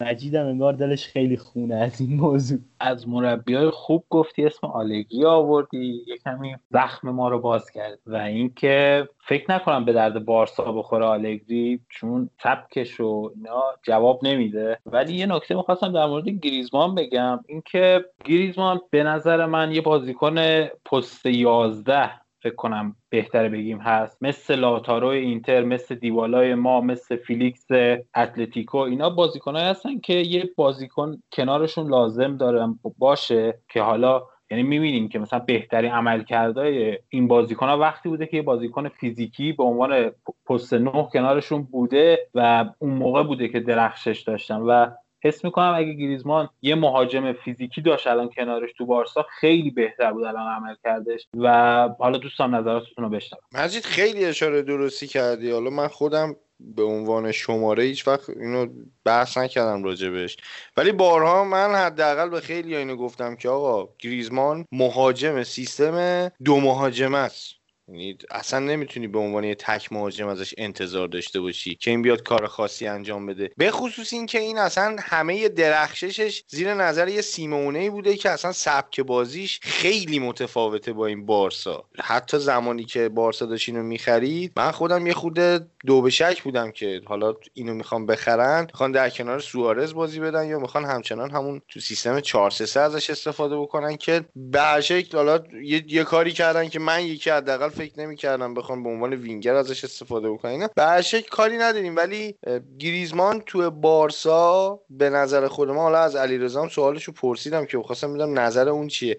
از نظر شخص من گریزمان تو بارسا نمی‌تونه اون مهاجمی باشه که تو اتلتیکو بود. یعنی بیاد هر بازی براشون گل بزنه گلای سه امتیازی هم بزنه. یه خود بعیده به اونجا برسه ولی خب حالا اگر که تو این شرح وظایف جدیدش جا بیفته نشون داده بازیکن باهوشیه. یعنی بازیکن کنزه ذهنی نیستش که فقط یه مدل بلد بشه بازی بکنه. حالا توی ترکیب تیم ملی فرانسه هم بازی درخشان ازش کم ندیدیم. فکر می‌کنم یه ذره مثلا اگه تو این ترکیب جا بیفته آرامش برگرده به تیم بارسلونا فکر می‌کنم وضعش بهتر شه. خب بچه اگر صحبت دیگه ای ندارید حول این موضوع چون ما در مورد بارسلونا علا برکت الله در مورد بارسلونا و رئال و اینا تو اپیزودهای دیگه هم فرصت هست صحبت کنیم. بریم سراغ دو تا بازی جذاب دیگه این هفته. که اولیش علیرضا قراره برامون در موردش یکم توضیح بده. بازی بیلباو و سویا که بیلباو یک کامبک خیلی ناز به سویای آقای لوکتگی زد و دو یک سویا رو برد. چطور بود بازی علیرضا؟ نوید حقیقتش اگه بخوام بگم به نظرم سویا تیم بهتری بود در این مسابقه. علا رقم این که بازی رو باخت و الان یکم روند ناکامیشون در لالیگا شروع شده و نتایج خوبی نگرفتن در هفته اخیر. اما به خصوص در مورد این بازی بخوام صحبت کنم. سویا به خوبی پرسی که اتلتیک بیلباو براش در نظر گرفته بود رو میشکست و کارهایی که می‌خواست رو انجام می‌داد. بخوام اون پرس رو توضیح بدم. این بود که سویا 4 3 3 بازی می‌کرد و اتلتیک بیلباو 4 2 3 1 موقع پرس تبدیل می‌شد فرمیشن اتلتیک بیلباو به 4 3 1 2 و دو مدافع سویا و هافبک دیگه ای که به این مدافعین اضافه, اضافه می شدن رو پرس می‌کردن بازیکن های سویا. علاوه بر اون حالا شاید خیلی از شنونده ها ندونن اما سویا بهترین دفاع راست لالیگا رو داره. یعنی اینکه فکر نکنم تیمی به اون خوبی بازیکنی داشته باشه که بتونه در این سن و سال براش بازی کنه. نواس واقعا بازیکن ارزشمندیه براشون. علاوه بر این خصوص نواس رو هم یکی از بازیکنهای بیلباو پرس می‌کرد برچیچه که دفاع چپشون بود اضافه می‌شد و در مواقعی که باید این کار رو انجام می‌داد. اما سویا چی کار می‌کرد؟ یک اینکه با توجه مهاجم هایی که داشت دیونگ و کامپوس و ال نصیری اگه اشتباه نکنم میومد بین خط هافبک و دفاع جایگیری می‌کردند و پاس بلند ثابت توپ می‌شدن. مهاجم هایی هم هستند که خیلی خوب توپ رو می‌تونن در اختیار بگیرن با توجه به فیزیکیشون و از این جهت تونستن حمله های خوبی هم ترتیب بدن. یه مورد دیگه هم که حالا من از چشم خودم دور موند و توی یکی از این سایت های آنالیز فوتبال دیدم این بود که هافک های سویا یکیشون یا راکیتیچ یا جردن. اضافه می‌شد به نفر دیگه ای که اونجاست و بین مدافعین جایگیری کرده و یک فضایی رو ایجاد می‌کردند. یه باکسی در زمین خودشون که خالی از بازیکن می‌شد و نفر سوم از خط حمله اضافه می‌شد و توپ رو می‌گرفت. و این باعث می‌شد که دوباره ضد حمله های خوبی ببینند علاوه بر اینکه از خط حمله اضافه می شدن بعضی وقتها هم نفر دیگری که از خط هافک مونده بود یعنی یکی باز بین راکیتیچ و جردن این وظیفه رو به دوش می گرفت این مسئله خیلی خوب اجرا می شد اما خب نتیجه نداد برای سویا و سویا بازی رو باخت در نهایت. دمت گرم. به اندازه بازی سویا و بیلبائو بهش پرداختیم. یه بازی هم مجید قراره برامون صحبت کنه در موردش که بازی پرگلی هم بود. و چهار یک آقای سوسیداد سلتاویگو رو برد. حیف سلتاویگو واقعا حیف. من خیلی سلتاویگو رو دوست دارم. و حیفه که اینجوری به بازه و رئال سوسیداد هم می‌تونیم بگیم سوسیه نداد دیگه واقعا. یه مدت زیادی سوسیه نداد شده. مجید چطور بود بازی؟ حالا من فقط این بازی رو ندیدم. کل بازی های سوسیداد تو این فصل رو دیدم که می‌خواستم یه نظر کلی راجبش بگم و عملکردشون تو این فصل کامل در نظر داشته باشم. میان کلامت شکر درود بر شرفت. خیلی آدم با همتی هستی. همه بازی های سوسیداد رو دیدی؟ مربیشون ندیده. من مطمئنم کادر آنالیز سوسیداد همه بازی های خودش رو ندیده. خب در ادامه من می‌خوام حالا تو این بازی نکته اشاره کنم که سلتا ویگو یعنی خط دفاع و دروازه‌بانش رو بندازه دور کلا. یعنی فاجعه بودن. یکم فراتر از فاجعه بودن. ولی خب در مورد سوسیداد اگه بخوام حرف بزنم اولین نکته حضور سیلواست. داوید سیلوا وقتی به این تیم اضافه شد اولا همه که خیلی خوب جا تو ترکیب و تجربه و شخصیتش و اون دید بالاش و قدرت تکنیکی که داره خیلی کمک می‌کنه تو این سیستم 4 4 4 1 1 سوسیداد به عنوان بازیکن پشت مهاجم. مهاجم نوکشون ویلیان خوزه تموم کنندگی قابل قبولی داره و راضی هستن. یعنی راضی کننده است عمل کردش کاپیتانشون آقای میکل اویارزابال نقش محوری تو تیم داره. بعضی وقتا بازی گره می‌خوره با شوتاش بازی رو در میاره واسهشون. حتی خط دفاعشون هم خط دفاع خوبیه. یعنی تقریبا میشه گفت که یه یازده نفر خیلی خوب دارن که تا الان نتیجهش رو می‌بینیم که صدر جدولم و توازن خوبی داره این تیم. فقط نکته عجیبش دروازه‌بانشونه. دروازه‌بانشون زیاد دروازه‌بان تاپی نیست. خیلی گلای عجیبی هم می‌خوره و شاید تنها نقطه ضعفشون این باشه نسبت به بقیه تیمای میدرنج لالیگا و فکر می‌کنم بتونن این فصل سهمیه رو بگیرن. مجید حالا در مورد دروازه‌بان سوسییداد صحبت کردی من یه نکته ای رو بگم که این بازی با پای خیلی بدی هم داره و به قولن یه پرستریگره برای حریف. یعنی زمانی که توپ دست دروازبان میاد با بستن مسیر پاسش می‌تونن امیدوار باشن که بتونن توپ بگیرن حتی ازش. پاس های زیر چهل متر این دروازبان چهل و سه درصد دقت داشت و خیلی عجیبه. یه آمار عجیب غریبیه. البته که کمتر از این دوستمون هم هست و نگم براتون که مثلا نتو یکیش. ولی به هر حال آمار خوبی محسوب نمیشه. سای توی سایر ویژگی ها هم وقتی نگاه می‌کنی به دروازبان های سوسیداد یا دروازبان سوسیداد می‌بینی که قاعدتا نباید با این دروازبان این عمل کرد رو میداشتن. یعنی تو سایر شاخص ها هم وضعیت مناسبی نداره. علیرضا تو کلا سوسیداد رو چطور دیدی؟ دیدی بازیاش رو؟ دقت کردی بهشون؟ چون داره خوب امتیاز جمع می‌کنه.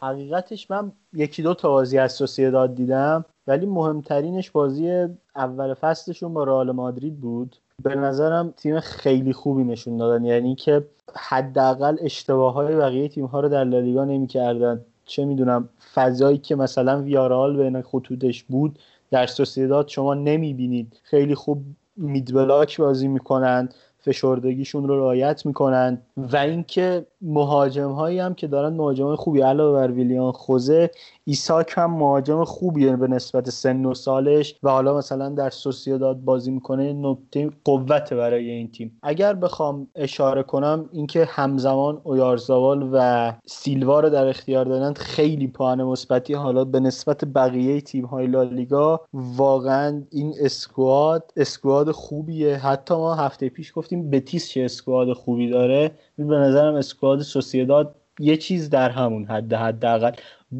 با توجه به اینکه مربی ازشون چی می‌خواد اینو میگم. یعنی مهره به تیس بهتر. خب بچه اگر صحبت دیگه این ندارید بریم یه نگاه به جدول بندازیم و پرونده لالیگا این هفته که طولانی هم شد رو ببندیم. الان من می‌تونم بگم که توی صفحه اسکایپ ما تصویر چهار چهره رو می‌بینیم که من علیرضا فرهاد و مجیدیم. سه تاشون خمیازه کشیدن تا الان. و من فقط خمیازه نکشیدم. بریم یه نگاه به جدول بندازیم اگه نکته نیست بچه ها صحبتی نیست؟ آقا من فقط یه چیزی بگم این وصله به من نمیچسب با من خمیازه نکشیدم نوید دروغ میگه. حالا ما اشاره کردیم بارسا جلوی تیم هایی که با سه هافک مرکزی بازی می‌کنن. مشکل داره بتیس از اول فصل 4 2 3 1 بازی می‌کرد بدون استثنا. اما در بازی هفته گذشته شون پیگرینی به این نتیجه رسید که 4 3 3 بازی کنه و این هفته با بارسا بازی دارند و خب این هم در نوع خودش جالبه. یه نکته هم حالا به نوید بگم که برای دومین هفته است که داری به دروغگویی متهم میشی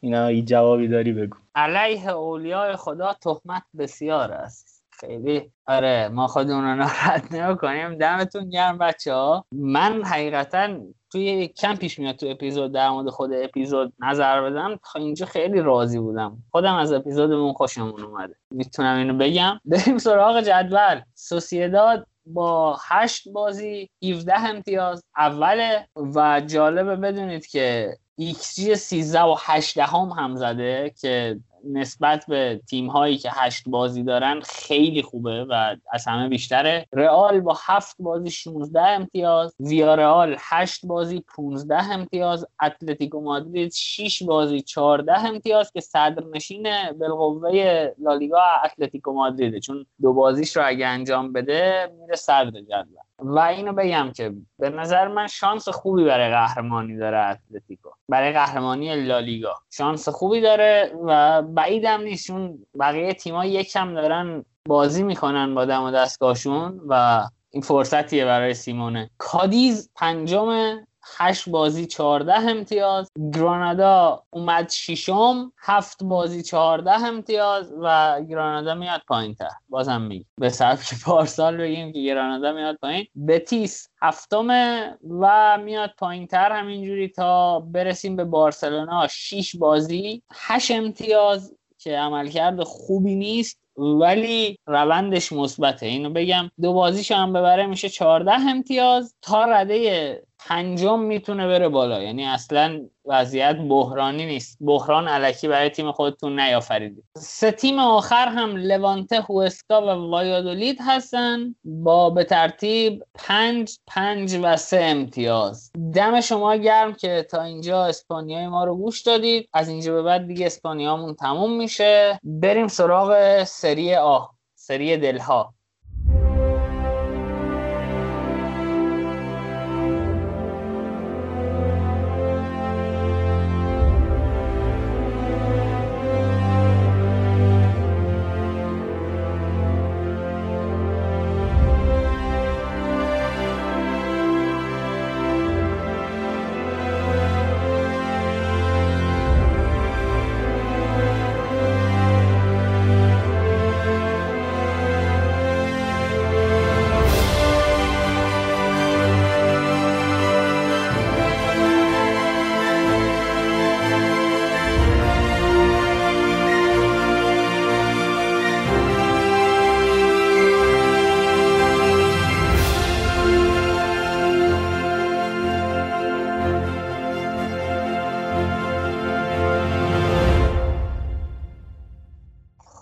مجددا. سلام علیکم. رسیدیم خدمتتون با سری آ هفته 6 بدون فوت وقت معطلی بدون گذافگویی ما بریم سراغ بازی آتالانتا کروتونه که آتالانتا دو یک توی خونه حریف تونست ببره. کروتونه کلا تیم جالبیه و یک نمونه از تناقض در تئوری فوتبال رو میشه توی کروتونه توضیح داد که بعد از اینکه بچه ها صحبت کردن من اینو مفصل میگم. فراد جان به رسم ادب و به حرمت کسبت در خدمتیم. حالا خیلی ممنون ما لایق این همه محبت نیستیم ولی بخوایم وقت و هدر نریم بریم سمت خود بازی. آتالانتا یه مقداری این روزا به نظر میاد که مشکل پیدا کرده. حالا می‌تونه عدم تمرکز باشه می‌تونه اون تمام نکنندگی باشه که جدیدا تو این تیم به وجود اومده. ببین اینا مثلا تو همین بازی آماری که براشون ثبت شده 20 تا موقعیت خلق کردن و فقط مثلا دو تاش گل شده. حالا راجع به xG اینا خودت صحبت بکنی خیلی بهتره. ولی خب نکته خوبی که براشون داره اینه که بالاخره حالا تونستن دوباره برگردن به اون روند بردن اومدن رده چهارم.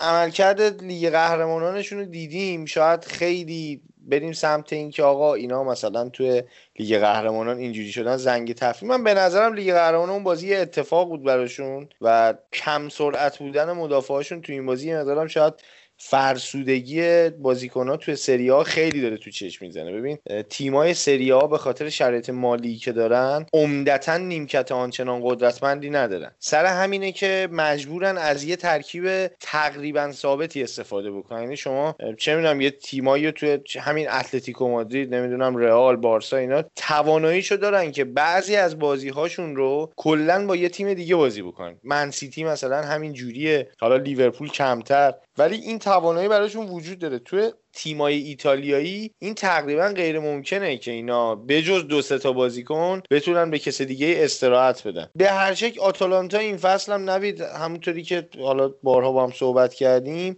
همچنان تیم قابل احترامیه. این فصل هم نمیشه نادیدش گرفت و من مطمئنم که به زودی به اون روند درستشون برمیگردن. و خب یادمونم نره دیگه اینا هر سال هی تغییرات و نمی‌دونم اینا توی تیمشون اتفاق میفته یه خورده باعث میشه که تا اینو بیان هماهنگ بشن یه سری امتیازهای مهم از دست بدن. حالا یه چیز جالبی هم میخوندم راجع به ایلیچیچ که می‌گفت وقتی این ایلیچیچ زنش بهش خیانت کرد این آتالانتا دیگه روز خوش ندید. یه خورده حالا این عدم تمرکزی هم که تو خط حمله این ایلیچیچ براش به وجود اومد یه خورده به اینا ضربه زد. یه نکته دیگه هم که اضافه بکنم یه خورده این فصل تغییرم کردم. این فصل پیش ما پاسالیچو می‌دیدیم که میومد توی خطافک پشت دوتا مهاجم. تقریبا کنار آلخاندرو گومز کار می‌کرد. یه من حالا میگم چیزی که خودم احساس می‌کردم یه کار جالبی که فصل پیش گاسپرینی کرده بود این بود که اون دبل پیوتی که قرار توی خط هافک یعنی توی به عنوان هافک دفاعی ما دبل پیوت داشته باشیم تو اون هسته مرکزی در حقیقت دو تا دبل دو تا دبل پیوت ایجاد می‌کرد توی تیمش. یکی تو خط هافک به عنوان بازیکنایی که قراره یکی بیلداپ انجام بدن یکی توی کارهای دفاعی کمک بکنن برن جای مدافعین جلوزنشون رو پر بکنن. یکی هم همین پشت خط حمله است. دو تا بازیکن یکی با خصوصیات ویرانگری و دریبلینگ بالا و سرعت خوب. یه بازیکن هم حالا یا شوت زن خیلی خوب یا سرزن خیلی خوب که فصل پیش این بیشتر روی سرزنی پاسالیچ استفاده می‌کردن و این فصل روی شوتزنی مالینوفسکی. این توی تیم گاسپرینی خیلی به چشم میاد. یعنی اون کاری که مثلا کنته توی خط حملش داره انجام میده با استفاده از لوکاکو و لائوتارو و یا لوکاکو و الکسی سانچز دقیقا اومده یه خط عقبتر داره انجامش میده و این باعث میشه که یه مقداری فضا زودتر ایجاد بشه برای مهاجم نوک. یکی از دلایلی هم که آتالانتا انقدر گلای قشنگ زیاد می‌زنه می‌تونه همین باشه. آقا یه نکته ای که من در مورد آتالانتا می‌تونم بگم که مهمترین نکته این فصلش هم هست اینه که واقعا من فکر نمی‌کردم نبود کالدارا تیم رو انقدر دچار مشکل کنه. یعنی الان همه مدافعینی که هستن دارن بازی می‌کنن توی آتالانتا همشون مثل همن. و هیچ کدومشون مثل کالدارا نیست و کسی نتونسته جای کالدارا رو پر کنه. و نکته دیگه ای که توی این بازی و بازی های دیگه آتالانتا میشه دید اینه که آتالانتا توی ترانزیشن خیلی ضعیفه. یعنی بازی که ترانزیشنال میشه آتالانتا ضربه می‌خوره به دلیل ضعف خط دفاعیش. نمونهش رو می‌تونید توی بازی با لیورپول ببینید دیگه. پرس توپگیری گل. یعنی همین. بازی همین بود فقط. توی این بازی هم را داشت. یعنی انقدر توپ نزدن که واقعا را داشت گل مساوی را هم بخورن. حالا می‌خواستم در مورد کروتونه اول گفتم یه تیم عجیبیه. می‌خواستم در مورد کروتونه یه صحبتی کنم. تو هفته پنجم کروتونه میانگین پرسهاش در یک سوم تهاجمیش یا یک سوم دفاعی حریف چهل و چهار ممیز شیش برای هر بازی بوده به صورت میانگین. و تیم اول سری آ بود. و همین تیمی که پرسش در یک سوم دفاعی حریف تیم اول بوده یک امتیاز گرفته تفاضل منفی 11 داره 17 گل توی 6 بازی خورده. چرا؟ چون خط دفاعش عقب بازی می‌کنه. همون چیزی که گفتم این مثلا ما PPDA پرس اینا رو که میگیم به این معنی نیست که با تک فاکتور قضاوت کنیم. صرفا می‌خوایم از شکل بازی صحبت کنیم و برای قضاوت کردن یه تیم نیاز به فاکتورهای متعدد داره خلاصه که آره این کروتونه پرس بالا زیاد و خط دفاعی عقب نتیجهش میشه این. فراد جان در نوید حالا جالب اون یه دونه امتیازی هم که گرفتن از یوونتوس بوده و خیلی حالا چیز عجیبیه. شاید به لحاظ اینکه بشنوی اسما رو که بذاری کنارم می‌بینی مثلا اینا تو این 5 6 بازی حالا تیمای حداقل یه, یه چند پله پایینتر از یوونتوس از نظر کلاس بازی باشون بازی کرده بردن کروتونه رو. ولی یوونتوس نتونست کروتونه رو یکی از دلایلش همین حالا پرس بالایی که اینا تو یک سوم دفاعی حریف انقدر پرس کردن راجع به یوونتوس صحبت کردیم که نبود هافک دفاعی و اون بازیکنه که حالا فصل پیش یه جوره پیانیچ بود که خط دفاع رو وصل کنه به خط حمله یا یه جوره بهتر بگیم رجیستا دیگه. رجیستای خیلی این کاره ای ندارن. همین باعث شد که یوونتوسیا نتونن خیلی توپ از اون فضا بیارن بیرون و یه مقدار توپ گیر کرد تو اون منطقه. تو حالا بازی های بعدی هم یوونتوس یه مقداری با این مشکلات روبرو شد که این هفته هم اگه رونالدوی وجود نداشت شاید این هفته هم یه مقداری کارشون گیر می‌کرد. ولی خب این نکته ای که راجع کروتونه گفتی شاید دقیقا همین مسئله است دیگه که واقعا باید برای هر بازی یه پلن خاصی داشت و نمیشه با یک پلن مشخص شما بری جلو همه تیم‌ها بازی بکنید توی خیلی از تیم‌های اروپایی داریم می‌بینیم که با یه پلن میان جلو مثلا یه نمونه بارزش حالا شاید اصلا اسم نبریم. خیلی تیما هستن که با یه پلن خاص میان جلو همه تیما رو می‌برن. اون بزنگاه اساسی اصرار دارن که همون شکل همیشگیشون بازی بکنن و همونجا کار براشون سخت میشه. در مورد کروتون حرفاتون رو تایید می‌کنم. حالا دقیقا همون نکته که فرهاد گفت تو بازی یوونتوس اتفاق افتاد. تو این بازی هم می‌کنی حرفامون رو تایید می‌کنی تو این بازی هم حالا شاید بگیم دست آتالانتا رو شده بود که پاپو به عنوان مغز متفکر این تیم هست. بازیکنها می اومدن بازیکنهای کرونتونه می اومدن پاپو رو مهار می‌کردن و فرصت نزدیک شدن به دروازه بهش نمی‌دادن و همین باعث شد این نتیجه رقم بخوره. یکی دیگه هم این بود که واقعا خط دفاع آتالانتا کنده و پر اشتباه حتی. تو این بازی هم چند تا موقعیت خوب به کروتونه دادن که شاید اگه دقت بهتری داشتن می‌تونست این بازی هم مساوی بشه یا حتی کروتونه برنده باشه. ولی در مورد آتالانتا باید اینم بگم که مثلا بازیکنهای تاثیرگذارشون همون ترکیب اصلیشون مثل موریت و حتی پاپو که یه نیمه بازی می‌کنن و بازی واسهشون در میارن و تقریبا بازی با یه نیمه نتیجه رو برای خودشون به نفع خودشون کردن. و نکته دیگه همون دبل پیوت دفاعیشونه. پاشالیچ الان به عنوان هافک دفاعی عمل کرده خوبی نداره. یعنی تو این بازی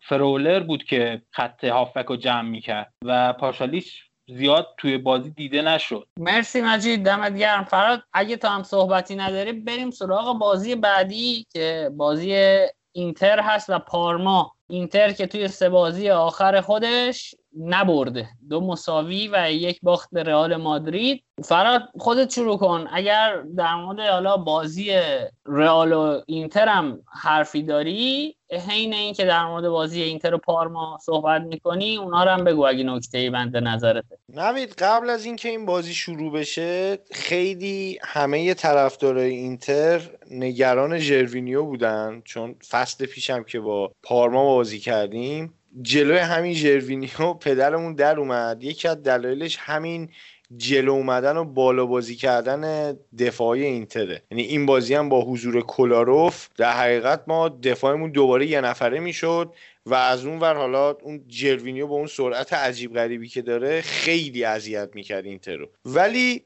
باز هم من همچنان میگم که اگر اینتر به اون ترکیبی که یه مقدار ثابت تره برسه و در کنار همه این اتفاقات گالیاردینی و دیامروزیو بمیرن اینتر موفق میشه. یعنی اصلا شکی درش نیست. شما هر جایی که گالیاردینی یا دیامروزیو بازی کردن می‌بینی که ما اومدیم حالا یه مقداری ضربه خوردیم. ضمن اینکه اصلا من فکر می‌کنم اون سبک بازی که بازی که سبک اون مسخره بازی که دیامروزیو توی اینتر داره انجام میده نهادینه شده. یعنی شما الان نمی‌دونم راموس هم فکر کنم بیاری بذاری اونجا همون کارهای دیامروزیو رو احتمالا انجام میده. یعنی دیفرای دقیقا انگار که مثلا دیامروزیو مثلا اگه ماسکشو برمی داشتی دیامروزیو و ماسک دیفرای گذاشت همون قدر احمقانه بازی کرد که همیشه دیامروزیو بازی می‌کنه و بعید بود ازش. یکی از دلایلش همین اینه که راجبه صحبت کردی که حاضرین وارانو همین الان بگیریم دیفرای بدیم بهتون. دیفرای صرفا یه مدافع وسط کاملا ایستاست. یعنی این بازی نمی‌دونم حالا کنته چه دلیلی داشت که بهش بازی بده تو اون پست. شاید به خاطر استراحت دادن به بقیه بازیکن‌ها بود ریسک نکردن روی مصدومیت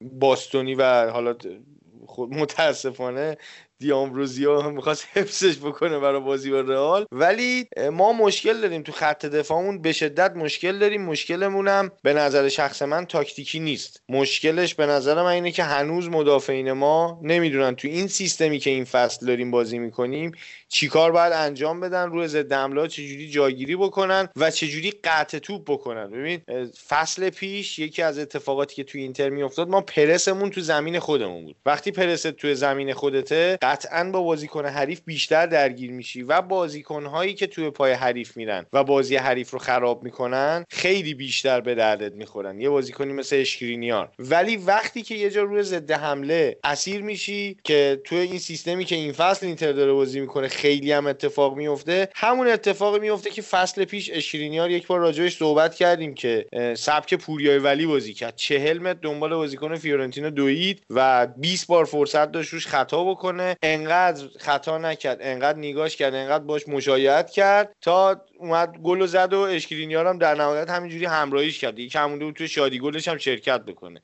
و این فصل ما بیشتر اینو می‌بینیم. چون داریم هایپرس بازی می‌کنیم چون داریم تو زمین حریف پرس می‌کنیم چون دو تا حداقل یه دونه. یعنی همیشه رو نمیگم.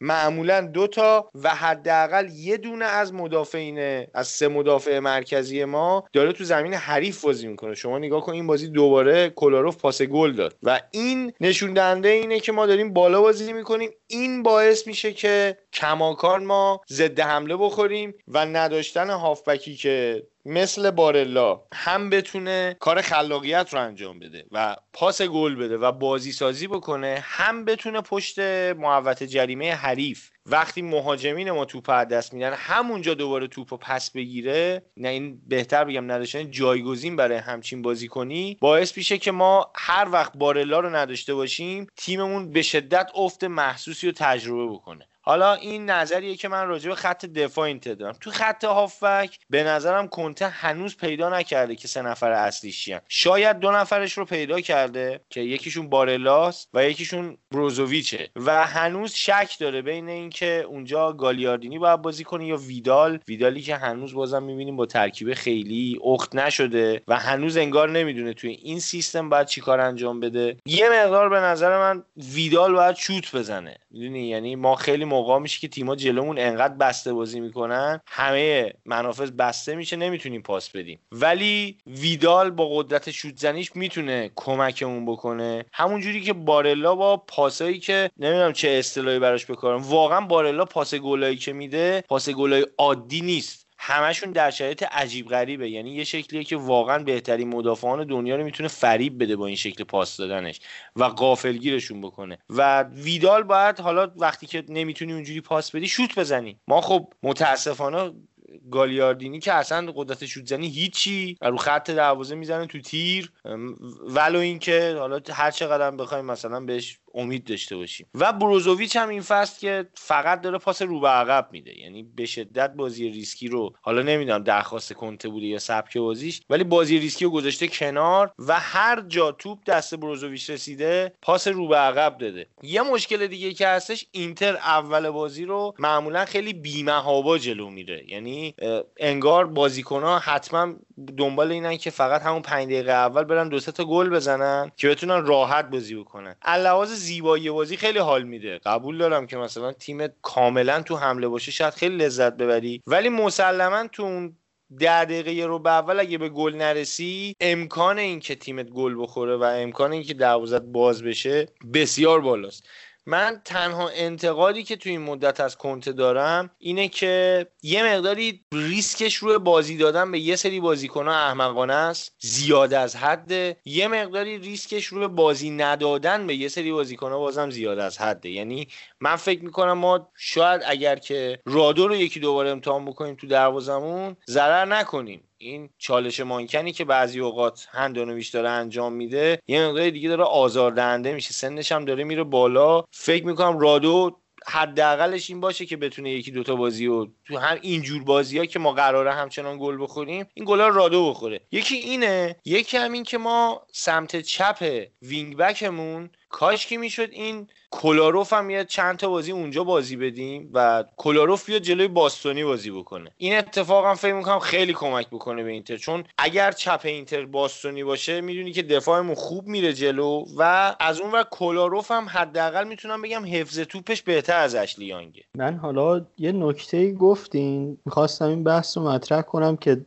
نقش مدافعین در سیستم کنته چقدرن و نوید در طول این هفته هم بهش اشاره کرده. کلاروف 1644 یارد توپ رو برده جلو و پروگرسیو دیستنسشه. و حالا نفر دوم با اختلاف زیاد بارلا 895 یارد. یعنی این نقشی که کلاروف ایفا می‌کنه و بقیه مدافعین اینتر می‌تونن منظور از بقیه مدافعین مدافع سمت راسته که روی دست دیفرای بازی می‌کنه خیلی به نظرم حیاتیه. و حالا گزینه هایی هم باید به نظرم در پنجره های پیش رو اینتر ببینه و حتما یه بازیکن خوب رو بخره. چون دیامبروزیو در این مدت حالا نظرتون رو می‌خوام بپرسم. خوب بوده؟ چون تو چند تا بازی اخیر سوتی های بدی داده. ببین راجب بازیکن خریدن که من فکر می‌کنم واقعا اینتر یا دچار مشکل مالی شدید شده یا اینکه واقعا داره پول جمع می‌کنه برای یه ستاره. یکی مثل انگولو کانته مثلا که صحبتش مطرح شد. نمیگم صد درصد همون. ولی چیزی که هست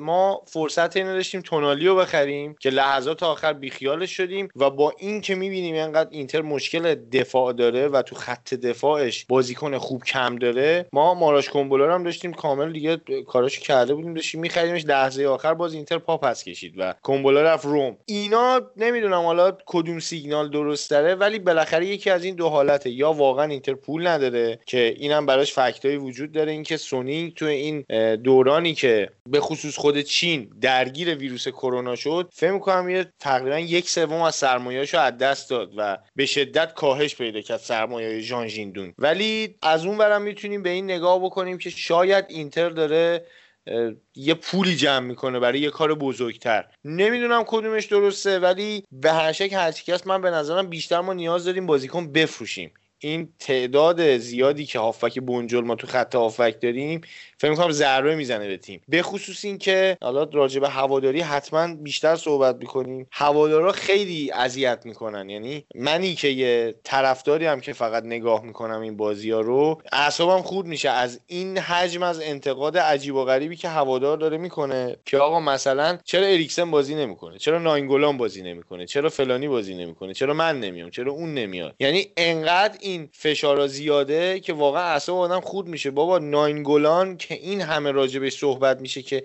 چرا بازی نمی‌کنه در دوران اسپالتی خودش اومد اقرار کرد که آقا من اصلا ارقی به این تیم ندارم. یعنی انقدر بازیاش گرفته بود به بند کیفش که اعصاب ماها خورد شده بود. بعدا وایسش در اومد که این مثلا خیلی دوست داشته التماس داشته می‌کرده که اجازه بدیم من تو روم بمونم و اینا و اینا به زور فروختنش. ولی همچنان هوادار معتقده که ناینگولان می‌تونه برای ما مثلا نقش کاسمیرو رو داشته باشه. از اون بروزوویچ به شدت افت عجیبی کرده و کاملا بازیش به چشم میاد که دیگه خوب نیست. و نمی‌دونم حالا به خاطر سبک بازی کنتست یا به خاطر اینه که خودش آدم مسئولیت پذیری نیست. از اون ور ویدالو گرفتیم که فقط قرار برای ما چسب زخمی باشه تا مواقعی که توی خط هافبک ما بازیکن نداریم این ویدال رو بازی بهش بدیم. ویدال قطع به یقین برای فیکس بازی کردن و برای آینده سازی اینتر خریداری نشد. از اون ور ما مثلا سنسی رو باز تو خط هافبک داریم که همیشه مصدومه و مشکلات عجیبی براش به وجود اومده این چند وقت. گالیاردینی رو داریم که اصلا نماد حماقته. من با همسرم داشتم فوتبال نگاه می‌کردم متاسفانه ایشون رئالیه و من یه حماقتی کردم توی بازی اینتر رئال برای ایشون کری خوندم. به خصوص اون موقعی که اینتر گل مساوی و زد داشت حمله می‌کرد. اون حمالا نزدن تو گل موقعیت رو خراب کردن. من اشتباهی کردم یه کلی خوندم که آماشالله و فلان اینه گل سومی که خوردیم پدرمو در آورد. حالا نمی‌خوام خیلی وارد این بحث بشم. ولی داشت راجع به این صحبت می‌کرد که شما الان قیافه عین صحبتاشو می‌خوام مطرح کنم. می‌گفت الان قیافه واران رو ببین. اصلا از این احمقتر میشه. و دقیقا تو همون صحنه کورنر هم بود. گالیاردینی بغلش وایساده بود. گفتم به سمت چپش نگاه کن با این که این مثلا دل خوشی من واران نداره ولی قبول کرد که اصلا نیست. ما الان وسینوی داریم که خدا رو شکر مصدومه ولی جالبه هوادار رو من می‌بینم که داره میگه آقا کاش که وسینو برگرده. وسینو تو این شرایط خیلی می‌تونه به تیم کمک بکنه. بابا وسینو به چه می‌دونم در آشغال بردن از خونم به همسرش هم نمی‌تونه کمک بکنه. چه جوری می‌خواد بیاد به این تیم مثلا تو این شرایطی که ما عقبیم نیاز به گل داریم کمک بکنه؟ یعنی من واقعا یاد قیافش میفتم اعصابم خود میشه. و بازم میگم هوادار یه مشکل دیگه هم که داره اینه که انگار حافظه تاریخی تو هوادارا مورد حداقل هوادارایی که من تو ایران دارم می‌بینم مثلا راجع به این تیم صحبت می‌کنن. یکی اومده بود صحبت کرده بود که کاش که اسپالتی برگرده و از این کنته خشک مغز نمی‌دونم فلان چهار تا فوشم بهش داده بود بهتره. من واقعا برام سوال پیش اومد که آقا تو واقعا به نظرت یعنی اسپالتی از کنته بهتره؟ گفتش که آره این مثلا ما هدفمون این که برسیم به لیگ قهرمانان و این می‌رسید. ما رو برد به لیگ قهرمانان در حقش نامردی کردن. و من فقط می‌خوام اینجا یه فلش بک بزنم. ببین یه موقع هست مربی یه ایده ای داره. ایده اشتباهه. یعنی ایدهش اینه که ما باید بریم هایپرس بازی بکنیم ما ایدهش مثلا به درد این تیم نمی‌خوره یا ایدهش جواب نمیده. ولی ایدهش رو درست پیاده می‌کنه. یعنی آقا اگه قرار ما هایپرس کنیم می‌دونه که مثلا بارلا باید این کار انجام بده مثلا چه می‌دونم ویدال باید فلانجا بازی کنه اینا رو می‌دونه. ولی می‌خوام یه فلش بک بزنم به بازی برگشت اینتر رو تاتنهام که ما داشتیم می‌رفتیم مرحله بعدی لیگ قهرمانان دقیقه فکر می‌کنم 80 پولیتانو رو کشید بیرون. فوششو نمیگم. برخاوالرو رو آورد تو بازی و با پاس گل برخاوالرو ما گل خوردیم از تاتنهام. بعد از بازی یه خبرنگار شیر پاک خورده ای که فکر می‌کنم با من خیلی هم نظر بود و بهش گفتش که آخه کچل چرا اینو خر... مثلا ورداشتی بردی بیرون؟ چرا پولیتانو رو کشیدی بیرون برخاوالرو رو آوردی؟ اومد گفتش که من احساس کردم که تو تیمم نیاز به دریبلینگ بیشتری دارم. خب تا اینجاش هم من میپذیرم که آقا تو نیاز داری دریبلینگ قبول. بعد پولیتانو رو کشیده بیرون برخاوالرو رو آورد. پولیتانو تنها بازیکنی بود تو اون بازی که دریبل زد و آمار دریبلش اگر اشتباه نکنم دو نیم بود و برخاوالروی آورد تو بازی که اصلا پستش با اون کاملا متفاوت بود. ترکیب تیم تو ده دقیقه کامل به هم ریخت. تیم شکلش رو از دست داد. ما گل خوردیم و این اومد به خاطر این مثلا دریبلینگ چیز کنه بعدش تیم رو نابود کرد. این دقیقا مصداق اینه که شما مثلا غذا داری درست می‌کنی؟ غذا رو میچشی می‌بینی مثلا کم نمکه. بعد شیکر میریزی توش. این قشنگ کاری بود که اسپالتی انجام داد. و با یه همچین حماقتی خب دیگه در این سطح از فوتبال واقعا قفله. ما همچین چیزی حداقل از کنته ندیدیم. اگه می‌بینی گالیاردینی آورد تو بازی شاید به خاطر این بود که به همون تساوی با رئال راضی بود. یکی هم این که بارلا داشت خشن بازی می‌کرد. بارلا یه کارت زرد داشت و دقیقا قبل از اینکه تعویض بشه یه خطای خیلی خشن انجام داد. کنته تشخیص داد که آقا اینو چیز بکنه. اینو بکشه بیرون. یه مسئله دیگه هم که هست بابا به خدا فوتبال فیفا نیست. به خدا فوتبال فیفا نیست. به خدا فوتبال PES ما پلی استیشن بازی نمی‌کنیم. که مثلا شما نگاه بکنید توی فیفا چه می‌دونم ناینگولان overall ش مثلا 85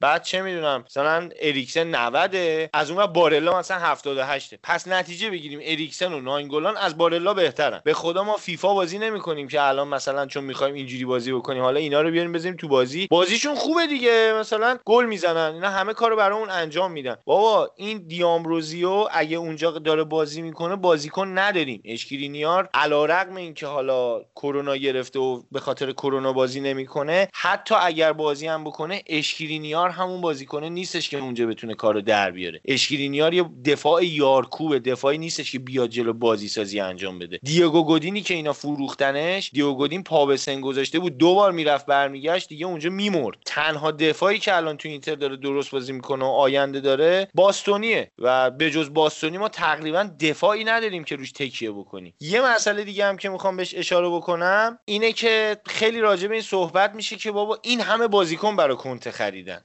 من خیلی دلم می‌خواد بدونم این همه کیه یعنی مثلا شما چجوری مثلا حساب می‌کنی که این همه بازیکن خریداری شده؟ پریشیچ و ناینگولان و نمی‌دونم اینا که اصلا قرضی بودن برگشتن. یه دونه اشرف حکیمی اینا خریدن برای کنته و حالا کمک بکنیم. من دیگه یه کلاروفو که نخریدن از تو آشغالا برداشتن آوردنش. ویدال هم که بارسا گذاشتی سر کوچه رفتن آوردن. یعنی خریدی انجام نشد که شما بگی الان این تیم خرید کرد یه مسئله دیگه که باز می‌بینم توی طرفدارا حداقل اینه که این حرفی که می‌زنید که راجب مثلا کنته که آقا این رفته یه عالم بنجل خریده. حالا جالبه این باز همون آدمایی که میگن اینتر بهترین اسکواد یکی از بهترین اسکوادهای اروپا رو داره. همون آدما میان میگن که آقا تو رفتی بنجل جمع کردی. بالاخره این تیم بهترین squad اروپا سه رفته بنجلا رو جمع کرده. اینم باز نمی‌فهمم. و حالا اگرم بگیم بنجلا رو رفته جمع کرده بابا وظیفه خرید بازیکن تو حداقل ایتالیا به هیچ وجه به مربی مربوط نمیشه. یعنی مربی فقط یه لیست میده میگه من یه هافبک دفاعی می‌خوام با این شرح وظایف یه دونه wing back می‌خوام با این شرح وظایف با این شکل بازی مثلا سرعتش زیاد بشه چه می‌دونم دریبلینگ نمی‌خوام قدرت بدنیش خوب باشه فلان باشگاه مدیر ورزشیش میگرده نسبت به بودجه‌ای که داره اون بازیکن لازمه رو می‌خره. حالا شما هی تا صبح بیا بگو که آقا اگه بخوای حساب بکنی که کنته چه بازیکنی می‌خواست کنته فصل اول ژکو رو می‌خواست لوکاکو رو می‌خواست ویدال و فصل اولش می‌خواست. که براش فراهم نشد. این فصلی که گذشت یعنی همین نقل و انتقالاتی گذشت کانتر رو می‌خواست. باز دوباره ژکور هم یه نیم نگاهی بهش داشت و یکی دو تا بازیکن دیگه هم بودن. حالا اسمش انقدر حرف زدم خودم حضور زن نرم یادم رفت. حالا نوید فکر می‌کنم کمک کنی بهتره. تونالی کومبولا و امرسون پالمیری یعنی همه اینایی رو که می‌خواست نشد بخرم و این گزینه ها شد. دمت گرم فراد مفصل حرف زدی ولی خب من ترجیح میدم دیگه خیلی در مورد هوادارا حرف نزنیم ولشون کنیم رهاش. یعنی جدی میگم به مرحله رسیدن که باید رهاشون کن حالا میگم این صحبت هایی که بیشتر کردم به خاطر این بود که روشن بشه یه سری مسائل که واقعا اگر این تیم تا الان اینجوری نتیجه گرفته دو تا دلیل داره. یکی اینکه اسکواد نصفش عوض شده و ما بازیکنایی که فصل پیش داشتیم و این فصل سریشون نداریم یه سری بازیکن جدید اومده کار می‌بره تا این تیم با هم هماهنگ بشه. باز میگم فیفا نیست که مثلا شما چه می‌دونم امروز بری نیمار رو پاریس سن بخری پولم که تو فیفا راحت بهت میده دیگه. شما تو فیفا امکانش هست که بتونی برخوالر رو 100 میلیون بفروشی. ولی در واقعیت این امکان وجود نداره. مجبوری ردش کنی مفتی فقط بره. و یکی اینه یکی هم این که خب مثلا الان شما نیمار رو بخری بیاری تو ترکیب بازی بعدی تو فیفا قطعا می‌تونی همون چیزی که ازش بخوای بگیری. ولی تو واقعیت این امکان پذیر نیست. یکی اینه یکی همین که حالا جز اون بازیکنای دیگه هم که فصل اولش خیلی روش تاکید داشت و نخریدن براش باز مارکوس آلونسو بود. یعنی شما حساب کن یه بازیکنی با کیفیت مارکوس آلونسو رو می‌خواست و اینتر بیراگی رو خرید. خب الان فکر بکنید به این که اگر فقط wing back چپ ما بیراگی نبود فصل پیش و مارکوس آلونسو بود چه اتفاقاتی میافتاد؟ چند امتیاز فرق می‌کرد توی قضیه اینتر؟ اینه که میگم روی این بحثا خیلی نمیشه ریز شد. کنته مربی بزرگیه و باز حالا یه چیز دیگه هم بگم یه میگم اینا هی آدم یادش میاد اعصابش خورد میشه. یه دوستی رو داشتم باش صحبت می‌کردم معتقد بود که اگر کنته مربی خوبی بود از یوونتوس و چلسی اخراج نمی‌شد. و کسی داره این حرفو می‌زنه که اسطورش مورینیوه یعنی آرزوش اینه که دوباره دورانی مثل مورینیو داشته باشه. و اگر اخراج از چلسی ملاک باشه پس مورینیو هم مربی آشغالیه.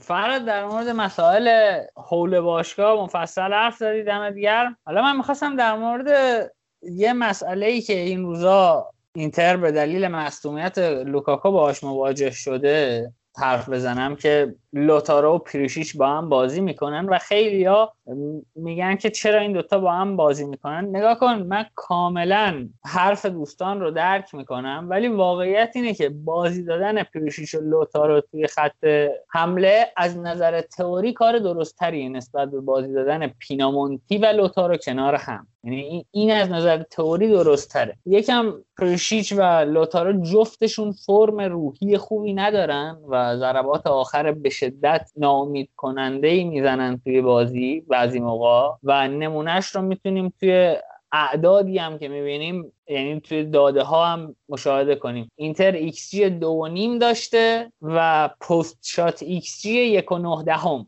یعنی به تنهایی ضربات آخر اینتر 60 درصد احتمال رو از اینتر گرفته و این خودش نشان دهنده وضعیته. یه نکته دیگه هم بگم که این بازی البته چی هم هست دیگه؟ یعنی یه بازیایی مثلا گلر حریف میشه لو یاشین مثلا لویجی سپه این بازی عالی عمل کرد. دو سه تا save بسیار خوب داشت و شاید مثلا اگه یکی از این توپا می‌رفت تو گل الان سیل منتقدان کنته انقدر نبود. و اینکه در مورد اینتر من بگم من به روند اینتر خوشبینم ولی در مورد بازی با رئال چند تا نقد اساسی دارم به بازی اینتر که حالا مجید صحبتاشو بکنه بعد من اگه فرصت بود میگم. در مورد بازی اینتر و پارما من اولین نکته که یعنی چه حالا تو این بازی چه بازی با رئال به چشم اومد همون عدم حضور لوکاکو بود. یه جوری زهر خط حمله اینتر گرفته شده بود. چون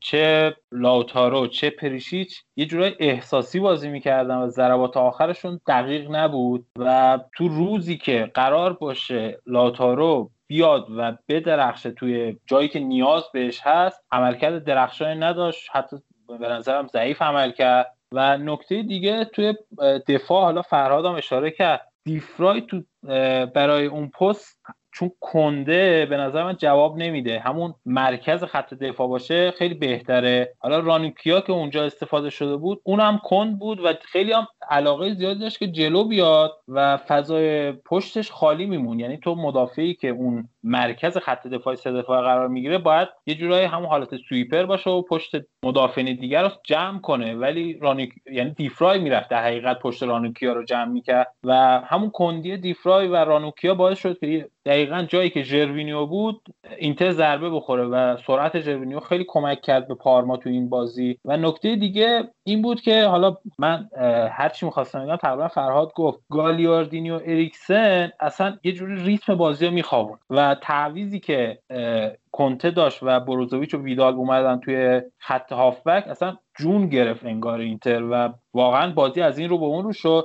حالا یک کوچولو من می‌تونم بگم که اریکسن توی این بازی نسبت به بازی قبلیش بهتر بود. یکم خلق موقعیت ها دیدیم یکم در خدمت تیم بودن رو دیدیم یکم اون ریتم دیدیم. شاید در آینده بهتر باشه. البته من اصرار بازی دادن کنته به اریکسن و من حس می‌کنم شاید یه سمتش به خاطر مدیر برنامه های اریکسن باشه با این مصاحبه که هر روز می‌کنه که چرا بازی نمی‌کنه و تقریبا هر روز من این خبر رو می‌خونم و یه سمت دیگه هم شاید خود کنته باشه. چون کنته معروف به اینکه از چوب خشک هم بازی بازیکن می‌سازه و شاید این اریکسن نقطه سیاهی بشه تو کارنامهش حالا مجید این بازی خدا پدرت بیامرزه که تا یوونتوسی هستی گفتی. من دقیقا می‌خواستم سوال بپرسم که بفرما. اینم اریکسن. چی کار کرد؟ اریکسن تو این بازی چی کار کرد؟ نقشش چی بود؟ زحمت کشید. هیچ. آفراد شما بگو نقش اریکسن چی بود؟ نوید راجع به اریکسن فصل پیش فکر می‌کنم فقط اریکسن به خاطر اینکه ارزون بود رفت اینتر خریدش. یعنی یه گزینه بود که بازیکن مثلا ما 60 70 میلیونی و بتونیم با یه مبلغ خیلی کمتر بخریم که لحاظ مثلا مدیریتی و لحاظ حالا تبلیغاتی کار مهمی برای باشگاه بود که یه بازیکنی که انقدر تو چشه انقدر تیما دنبالشن و ما تونستیم به خدمت بگیریم. ولی من واقعا معتقدم اگر فصل پیش این فصل هم اگر فصل پیش به جای اریکسن ویدال رو می‌گرفتن شاید اینتر همین فصل پیش می‌تونست قهرمان سری بشه. یعنی انقدر می‌تونه فرق بازیکن باشه تو سبک بازی ها که حالا فکر می‌کنم مجید مثلا راجع به اینا یه خود توضیح بده شاید بد نباشه. ما نگیم انقدر همش یه صدا اینتری.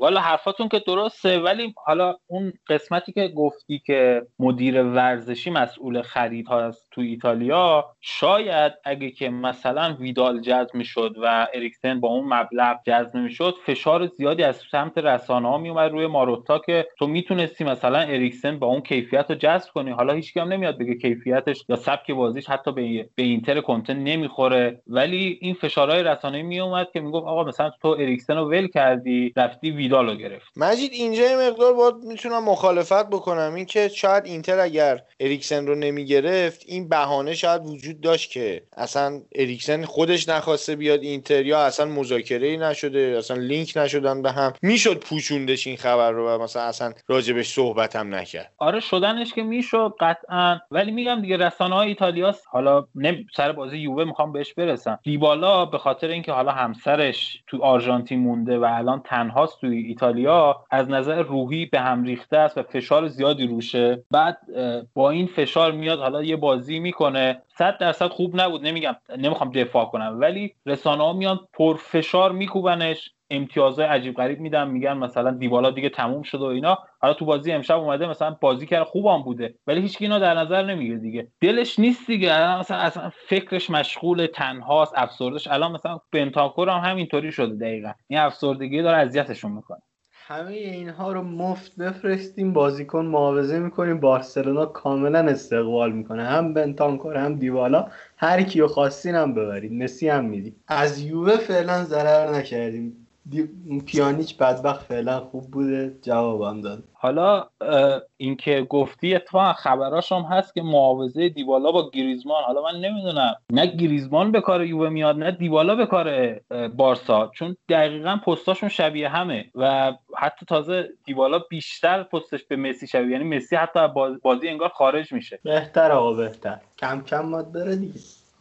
دیبالا بیاد. یکی بیاد بالاخره. اوکی بچه ها فکر کنم بگذریم. بگذریم از اینتر که خیلی وقت صرف اینتر کردیم و بریم سراغ قسمت قرمز شهر میلان که این روزها عملکرد جذابتری داره نسبت به اینتر میلان و توی زمین اودینزه موفق شد دو یک اودینزه رو ببره. یک گل بینظیر از کسیه و یک گل زیبا از زلاتان. میلان که با همون ترکیب همیشگیش با همون 11 تا رفت. دوناروما هم رسیده بود و ترکیبش کامل شده بود دیگه و رفت و برد اودینزه رو. مجید بازی رو دیدی؟ چطور بود بازی؟ والا خبر خوب برای میلانیا همین بازگشت دوناروما بود. چون اگه تاتاروشانا تو دروازه بود این بازی نتیجه دیگه ای داشت. و یه خبر خوب دیگه هم بازگشت ربیچ بود که بعدا به کارشون میاد. ولی بازم من میگم این روند خوب میلان ادامه دار نخواهد بود. چون اودینزه تو این بازی بد نبود. مهاجماش خیلی بیدقت بودن تو ضربات آخر و دفاع میلان تو ضد حملات خیلی بد عمل می‌کرد. بعد واسه من سواله که آقا چرا اینقدر ضد حمله می‌خوری یک و دو اینکه چرا اینقدر فضا میدی؟ یعنی باگاه دفاعی داره این تیم و نکته دیگه اینکه اگه بخوایم یکم با اغماز بگیم خط دفاع اودینزه رو هر دو تا گل مقصر بود. آره جان شما هم اگه صحبتی داری بگو چون من احتمالا باید هم با تو هم با مجید دوباره مخالفت کنم و حرف شما هم بشنویم و بعد من نکتهمو بگم. احتمالا می‌خوای مخالفت کنی با ادامه دار بودن روند خوب میلان و اینا. ببین نوید یه فکتی که راجبش وجود داره اینه که واقعا بازیکن جانشین خیلی مناسبی نداره الان میلان. یکی اینه یکی هم این که الان یکی دو هفته است داری می‌بینی از اون زور میلان کم شده. یه مقداری فشارشون کمتر شده. انگار تو ایتالیا حداقل فهمیدن چه جوری باید باش مقابله بکنن. ولی بازم میگم حالا اگه من یا مجید مثل معتقدیم که این روند ادامه نداره قطعا وحی منزل نیست. حالا یودیدی ادامه دارم بود. حتی اصلا میلان قهرمان شه. واقعا من یکی از این قضیه استقبال می‌کنم. میگم اگه میلان دوباره برگرده به روزای خوبش نشونه اینه که سری آ داره برمیگرده به روزای خوبش و حداقلش اینه که بار مالی خوبی برای تیمای سری آ داره و یه خود از این شرایط بدبختی که گریبان تیمای سری آ رو گرفته خود فاصله میشه گرفت. حداقل با حق پخش تلویزیونی بهتر. اگر میلان برگرده به اون دوران اوجش چون واقعا می‌دونیم که خیلی طرفدار داره سر تا سر دنیا. ولی راجع به بازی باز بخوایم صحبت بکنیم فکر کنم کسیه حرفای هفته پیشمون شنید یه مقداری امیدوار شد به خودش. اومد گلم زد تو این بازی.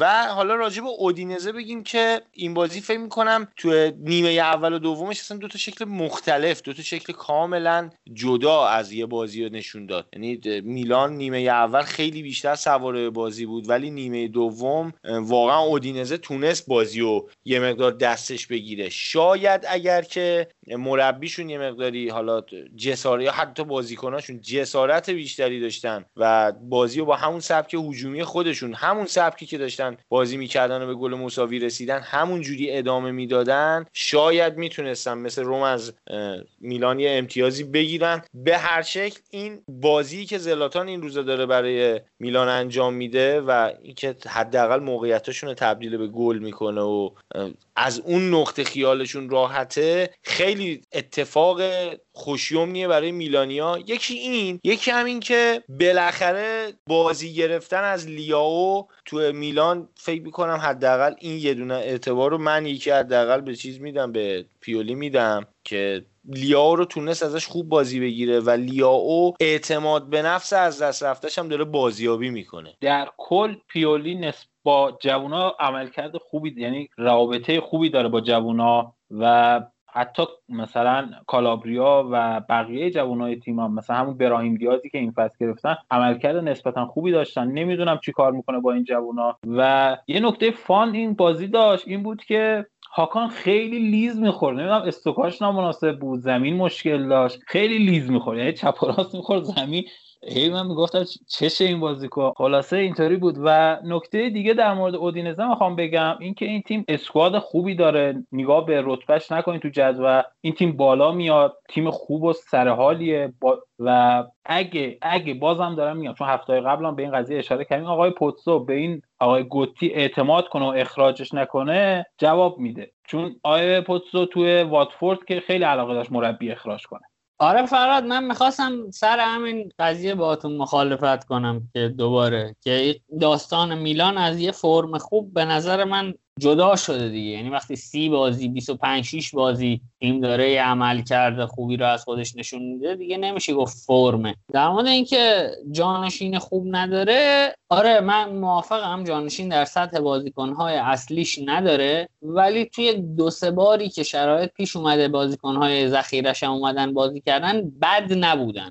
نمیگم به همون اندازه کیفیت داشتن ولی بد نبودن. و اون حرفی که مجید زد که حتی ممکن بود اودینزه بتونه برنده این بازی باشه باز دوباره data ها این رو تایید می‌کنه. یعنی ایکس جی میلان و اودینزه یک و یک دهم بوده هر دو. و خب یه طرف زلاتان داره و کسیه دو تا شوت می‌زنن. ایکس جی یک و یک دهم رو می‌کنن دو. یعنی post-shot xG شون میشه دو. و اودینزه ایکس جی یک و یک دهمش post-shot xG میشه نه دهم. یعنی کیفیت ضربه آخر رو ببینید دیگه. و یعنی بازی واقعا بازی یک طرفه ای نبود اونجوری که مثلا میلان راحت ببره.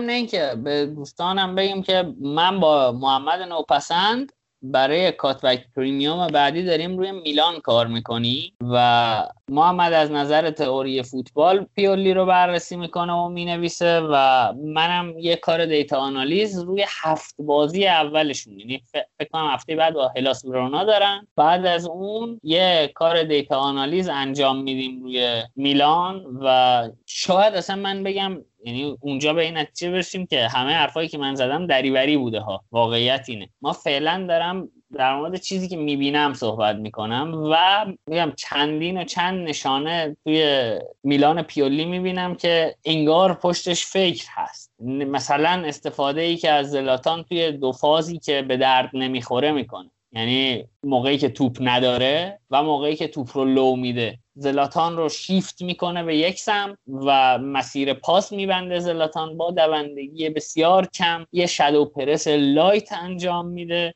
و توپ میره سمت چپی که اونها توان اگرسیو پرس کردن رو دارن با کسایی مثل مثلا تئو لیاو و کسایی که جوون ترن و به نظرم این مثلا اتفاقی نیست. اینکه پترن های دوور زمینش دقیقا مثل سیمونه که گفتم قرینه نیست. قرینه نیست این اتفاقی نیست. و من حقیقتا کسایی که قرینه بودن رو توی فوتبال به چالش می‌کشن خیلی دوست دارم. یکی از دلایلی که کنترا هم دوست دارم همینه. نمید یه سوال می‌خوام خودت بپرسم.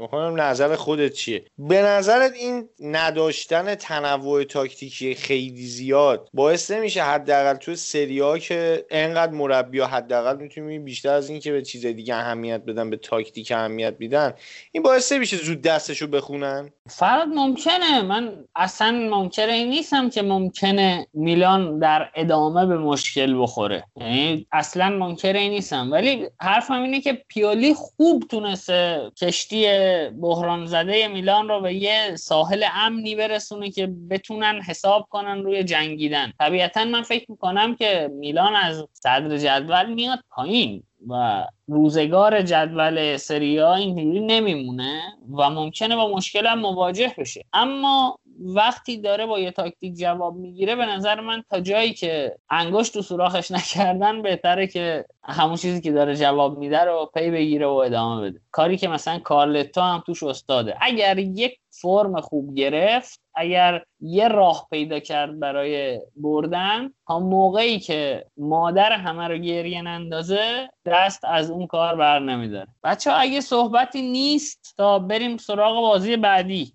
اگرم نکته هست که بفرمایید گویا نیست. هیچ نکته ای نیست. مجید خودت شروع کن بگو چطوری چهار یک اسپتزیای نگونبخت رو بردید. البته این بازی بازی نیستش که بتونیم ملاک قرار بدیم واسه سبک یووه و بازی که انجام می‌خواد بده. ولی در ادامه صحبت های هفته قبل اون و حرفایی که آبد زد که یوونتوس به یک کارگر تو خط هافکش نیاز داره این بازی دیدیم که مکنی اومد توی ترکیب اصلی و همون نقش کارگر رو بازی کرد و خوبم بود. چون گفتم من هفته قبل که خط پرس یعنی تو زمان پرس خط هافک یووه عمق نداره و مکنی عمق رو بهش بخشید. و وظایف جدیدی که کیزا پیدا کرده که نفوذاش کمتر شده این ارزام داره به خط هافک اضافه می‌کنه. چون ما تو خط هافک زمان پرس همون دو نفر بودن و کنارها خیلی باز بود و الان کیه‌زا که عقبتر بازی می‌کنه باعث میشه که اون عرض هم ایجاد بشه. و نکته خیلی جالب که توی این بازی من دیدم محوریتی بود که آرتور خط هافبک داشت. یه جورایی داره تبدیل به اون regista ی میشه. یکم فیزیکش به نظر من مشکل داره. یکم قد و قامت کوتاهی داره و شاید در مقابل بازیکنهای فیزیکی و قلدر کم بیاره. ولی به نظرم شاید جواب بده. اگه support خوبی بشه از pivot ی که کنارش بازی می‌کنه. چون تو این بازی بنتانکور بازی کرد که از نظر روحی گفتم مشکل داره. قشنگ می‌دیدیم تمرکز کافی نداره. یه سری اشتباهات عجیب و تکرار می‌کرد و دوندگی هم نداشت. و همینطور دیبالا تو این بازی میگم اون مشکل روحیه هست. آمادگی بدنی دیبالا هنوز اونقدری که باید نشده و جای کار داره ولی من امیدوارم چون تفکرات پیولو رو می‌فهمم. حالا روی کاغذ به نظرم جواب میده و توی زمینم می‌تونه به این نتیجه برسه. یه کوچولو به خاطر اینکه تجربه نداره داره آزمایش و خطا پیش میره و خب بالاخره این نتیجه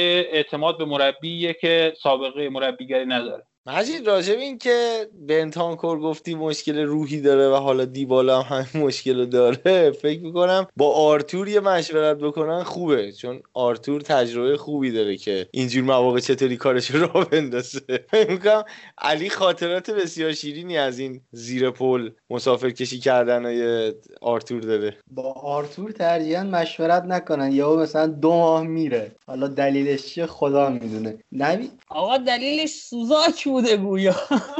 protection استفاده کنید. بله. اگر قراره روحیتون رو بهتر کنید protection. قرن 21 آقای آرتور. ما دیگه به شما نباید بگیم که اونجا که سیاست های فرزند آوری رو تشویق نمی‌کنن انقدر دیگه. ممنوع هم نشده همینجا هم در دسترسه. تو ایران هم ما واسمون می‌رسه بخریم دیگه. شما که داری برای بارسلونا بازی می‌کنی؟ حواست باشه. اگرم روش نمیشه می‌تونه از سایت های اینترنتی بخره میارن در خونه تحویلش هم میدن.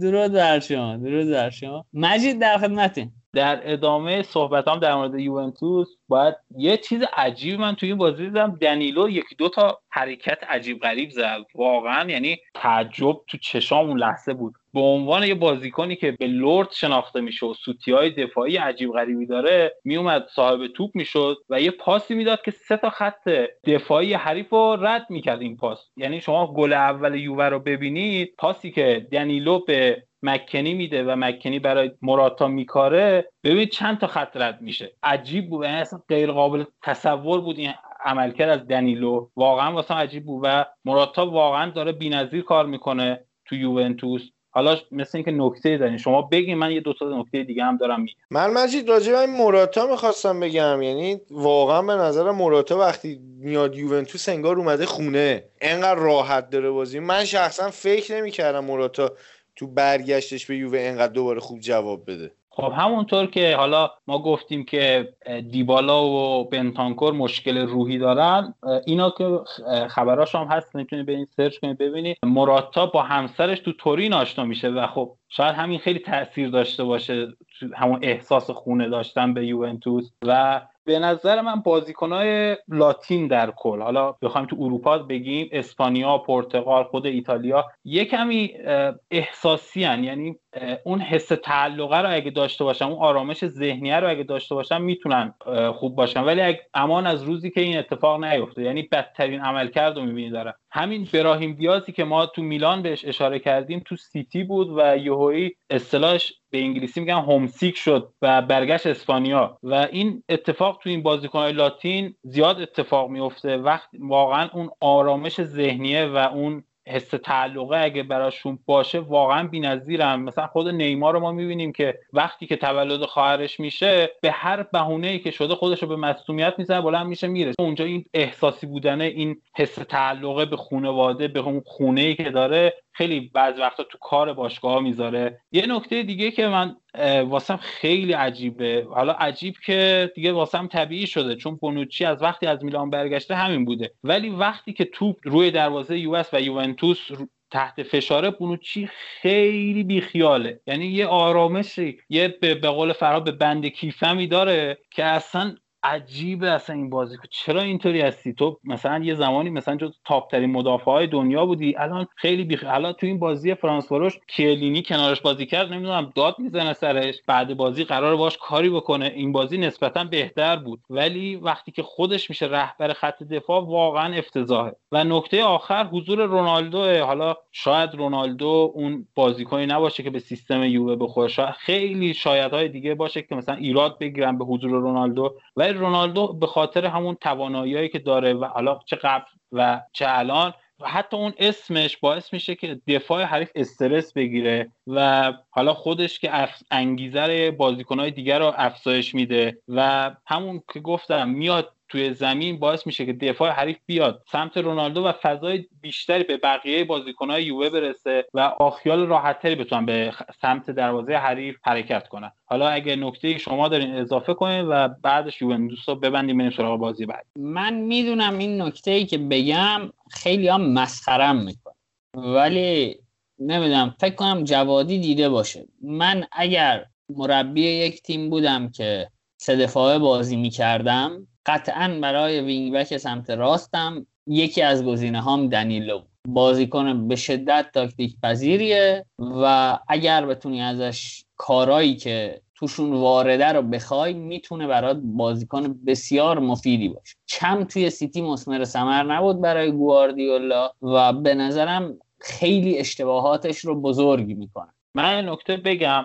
وینگ وک یا یکی از اون ستا مدافع مرکزی. چون به نظر من وقتی که وظایف هجومی میاد روی دوشش یکم سوتی داره به نظرم. تو همین بازی هایی که دیدیم وقتی یکم میاد هجومی بازی می‌کنه تحت فشار قرار می‌گیره یه سوتیایی میده. ولی وقتی که با آرامش و فضا داره خیلی بازیکن خوبی. منم قبول دارم حرفتو حالا یه موضوعی که ما هفته قبل صحبت کردیم و حالا یه خبری هم در موردش این بود که یوونتوس هافک دفاعی می‌خواد و حالا لوکاتلی لینک شده به یوونتوس. می‌خواستم ببینم که به نظرتون این چقدر جواب میده و حالا در مورد دنیلو هم واقعا به نظرم بازیکن خوبی بوده. این فصل من دو سه تا بازی یوونتوس دیدم. به نظرم عملکردش خیلی خوب بوده.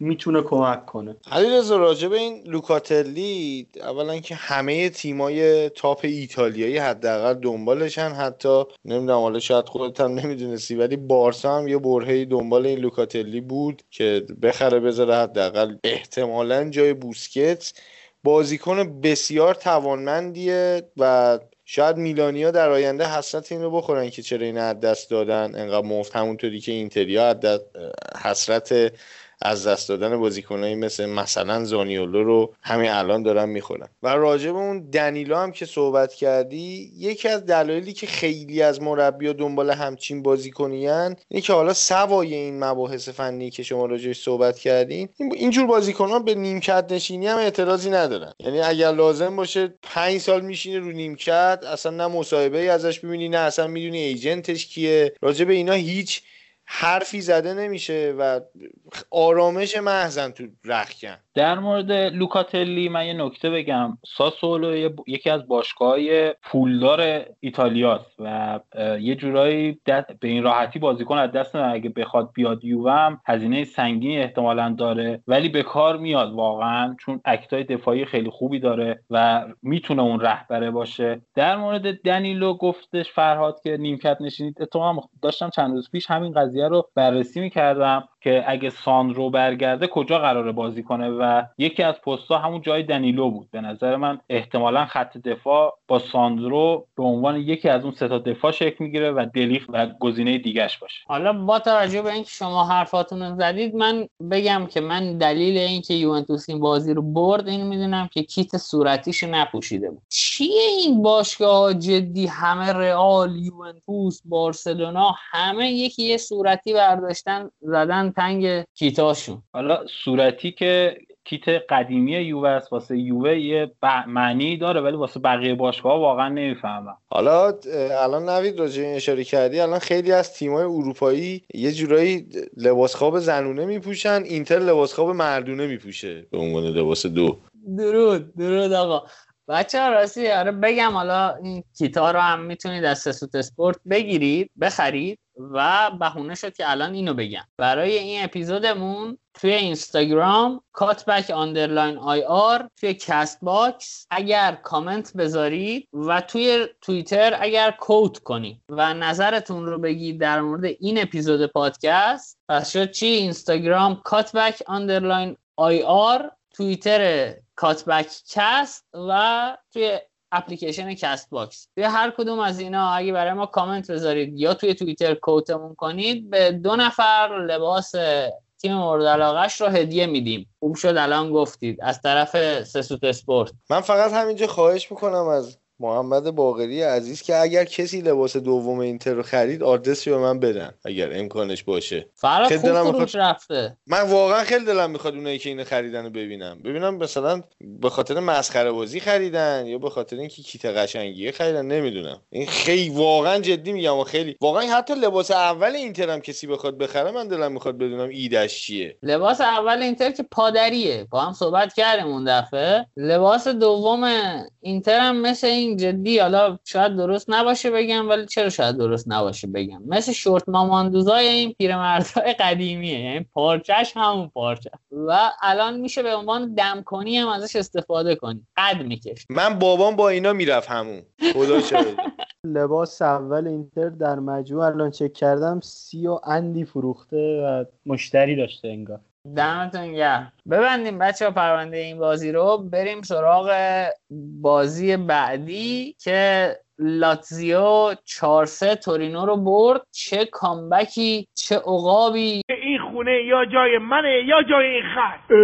من خر نیستم. من خر نیستم. من خر نیستم. ببخشید ببخشید جسارت کردم. شما عقابی شما پروانه ای اصلا شما فامیلی. من خرم که اینجا. تو این بازی دو تا عملکرد افتضاح از خط دفاع و خط هافبک دو تا تیم دیدیم. یعنی اشتباهات پرتکرار که خیلی افتضاح بودن. تورینو هم به نظرم کم آورد وگرنه برنده این بازی بود. اون گلای دقیقه آخرم خورد. البته خیلی هم میگن چطوری دقیقه 98 خورد و اینا. من بازی رو دیدم. دقیقه 91 پنالتی میشه. داور میره وار. تقریبا 4 دقیقه اونجا مشغوله. و بعد از اینکه پنالتی تایید میشه و اینا با اون وقت اضافه میاد توی مثلا دقیقه 98 گل می‌زنن. این برای توضیح برای دوستانی که بفهمن قضیه چی بوده. آندریاس پریرا توی این بازی به عنوان بازیکنی که جدید جذب شده بود یه گل زد یه پنالتی به حریف داد یه عملکرد عجیب و غریب از خودش نشون داد. سرگی میلینکوویچ ساویچ که هفته پیش در موردش صحبت کردیم خیلی خوب بازی کرد و نکته ای که من تو هفته های قبلی بهش اشاره کردم که این پاتریک سوتیه و مشکل داره تو خط دفاع سه نفره اومد تو این بازی یه خط جلوتر ازش استفاده کرد و نسبتا عملکرد بهتری داشت. و حالا اگه نکته دارین شما بگین من یه دو تا نکته دیگه دارم باید پیداشون کنم تو این دفترم. حالا دقیقه 98 هم که گل زدن مجید کایسدو لباسش در آورد. کایسدو کارت زردش دقیقه 100 گرفت. عرض کنم که بعد 98 هم ادامه داشته بازی. و خب شما هفته پیش می‌گفتید که ایموبیله و کایسدو کنار هم شاید بهتر باشه بازی نکنن. حالا جواب بدید ببینم چجوری بهتره بازی نکنن کنار. این بازی خوب بودن که از زمانی که ایموبیله و کایسدو کنار هم زود شدن توی خط حمله لاتزیو روند تغییر کرد دیگه. نکته اینجاست که از وقتی این موبیل اضافه شد تورینو دیگه عقب کشیده بود. چون میگم توان بدنیشون نبود در اون حدی که تا دقیقه 90 بخوام بازی کنم و روی حفظ نتیجه اصرار داشت و وقتی اضافه شد دیگه صرفا تو دفاع بودن. و نکته ای که میگین ایموبیله و کایسو جواب دادم شاید یکی دلیل یکی از دلایلش این بود که سیریگو عمل کرده ضعیفی داشت تو این بازی. و با این وضعیت فکر نکنم دیگه دعوت تیم ملی ایتالیا. نوید راجع به اینی که حالا مجید صحبت کرد که این به کنار ولی عملکرد خط دفاعی تورینو هم به شدت یا بهتر بگم مثلا کلا عملکرد تیمی تورینو هم به شدت از شاید دقایق میگم مثلا 70 اینا تحت تاثیر افت بدنی قرار گرفت. یعنی همونطوری که توی میلان جان پاولو دیدیم که تیماش از دقیقه 65 70 به بعد انگار دیگه جون نداشتن بازیکنان ظاهرا همون طرز تفکر رو با خودش به تورینا هم آورده.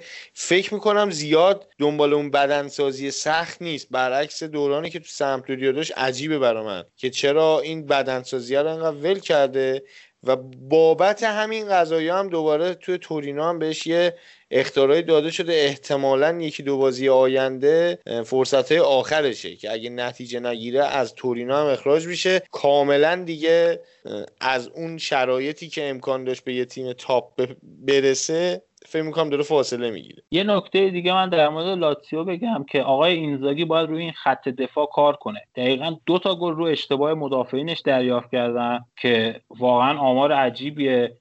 نیاز داره که اون دفاع رو یه جورایی به خودش بیاره. چون یکی از دلایلی که من می‌بینم این دفاع ضعف داره اینه که آچربی آورده به عنوان روی دست وسلی هویدت داره بازی می‌کنه و اون نقش اصلیشو ازش گرفته و سوتی های زیادی می‌بینم آچربی میده. هرچند که تو بازی امشبشون تو همون پست اومد یه پاس گل داد و بازی رو مساوی کردن ولی به نظرم آچربی باید اون سویپر تیم باشه. مجید اگر کلی بخوایم راجع به این قضیه صحبت بکنیم فکر می‌کنم یه رویکرد جدیدی اومده توی مربیای ایتالیایی که از مدافعینشون توی فاز هجومی استفاده خیلی بیشتری ببرن. این یعنی توی راجع به کنته ما صحبت کردیم همین اتفاق میفته راجع به پیرلو داریم صحبت می‌کنیم همین اتفاق میفته راجع به الان لاتسیو سیمون اینزگی صحبت می‌کنیم. همین اتفاق میفته همه اینایی که یه جورایی صاحب سبکن دارن سعی می‌کنن توی این بازیایی که بخصوص با حداقل تیمایی که از نظر squad مقداری پایین ترن واسه اینکه فشار رو حفظ بکنن رو دروازشون دیگه با یه دونه مدافع اون وسط اون عقب وامیسن با کمک هافبک دفاعی ها و دفاع ها به عنوان یه پلن جدید به عنوان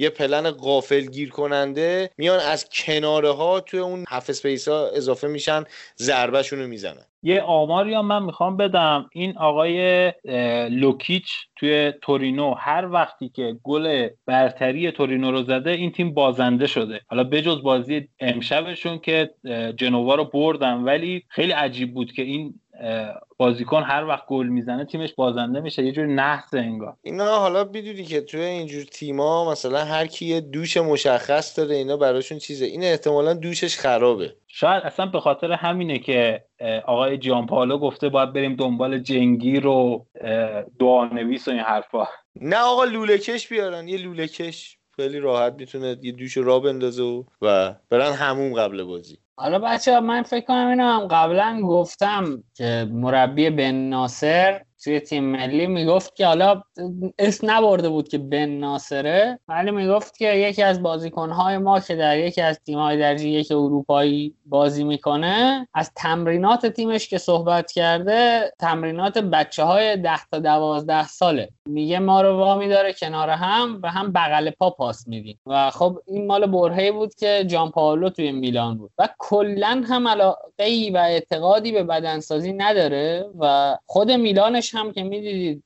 از نظر دوندگی مشکل داشت از نظر از نظر همه چیز مشکل داشت. و من فکر نمی کنم توی تورینو هم اتفاق خاصی بیفته برای اگرم نکته دارید مجید بگو تا سریع بگذریم و بریم سراغ بازی ناپولی. من فقط می‌خوام بگم که همون قضیه چهرهایی که من میگم تونالی به خاطر شباهتش به پیولو مطرح شده این آقای جان به خاطر شباهتش به آلپاچینو داره خیلی اسمش شنیده میشه و از همون اول هم می‌گفتن آلپاچینو مربیا و این حرفا. و حالا دوست داشتم بمونه تا بازی میلان و بتونه میلان رو ببره خیلی این حس قشنگی میشه اون لحظه. ولی خب فکر نکنم با این وضعیت بمونه آخه حالا مجید اینی هم که میلانو ببره لازمه اینه که خودش هم یه چیزای حالیش باشه دیگه. با این تفاصیلی که می‌بینیم نه به خصوص اینکه میلان الان تا دقیقه 90 هم خوب بازی می‌کنه. این کاره نیست خیلی. آره میگم یه حس شخصی بود. دوست داشتم این قضیه اتفاق بیفته ولی فکر نکنم اتفاق همچین اتفاقی رخ بده و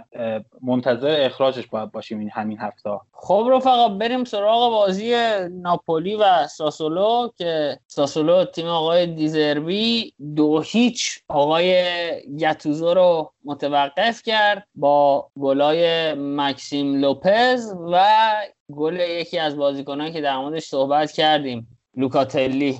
آقای دیزربی این بازی هم سه چهار سه رفته بود تقریبا تو زمین و من یه چیز عجیبی که توی ساسولو می‌بینم اینه که ببین یه بازیکن مثل مثلا جرمی بوگا که خیلی هم شاید بازیکن تاپی نباشه. می‌تونه کل شعاع حرکتی تیم رو تحت تاثیر قرار بده. یعنی شما اگر نگاه کنید مثلا بازیکنهای سمت چپ یعنی ماکسیم لوپز و رودریگو که به بوگا پشت سر بوگا اضافه میشن و نسبت به بازیکنهایی مثل لوکاتلی و دفاع راستشون یا wing back راستشون حجم کمتری رو نیاز دارن بدوئن و اتفاقا از اون سم درست وینگر بوگا. ولی تاثیرش توی بازی اینه که سمت خودش امنتر میشه و عجیبه برام. یعنی آمار هم میگه که ضربه هایی که آقای ساسولو خورده بیشتر از سمت راستش بوده تا سمت چپش.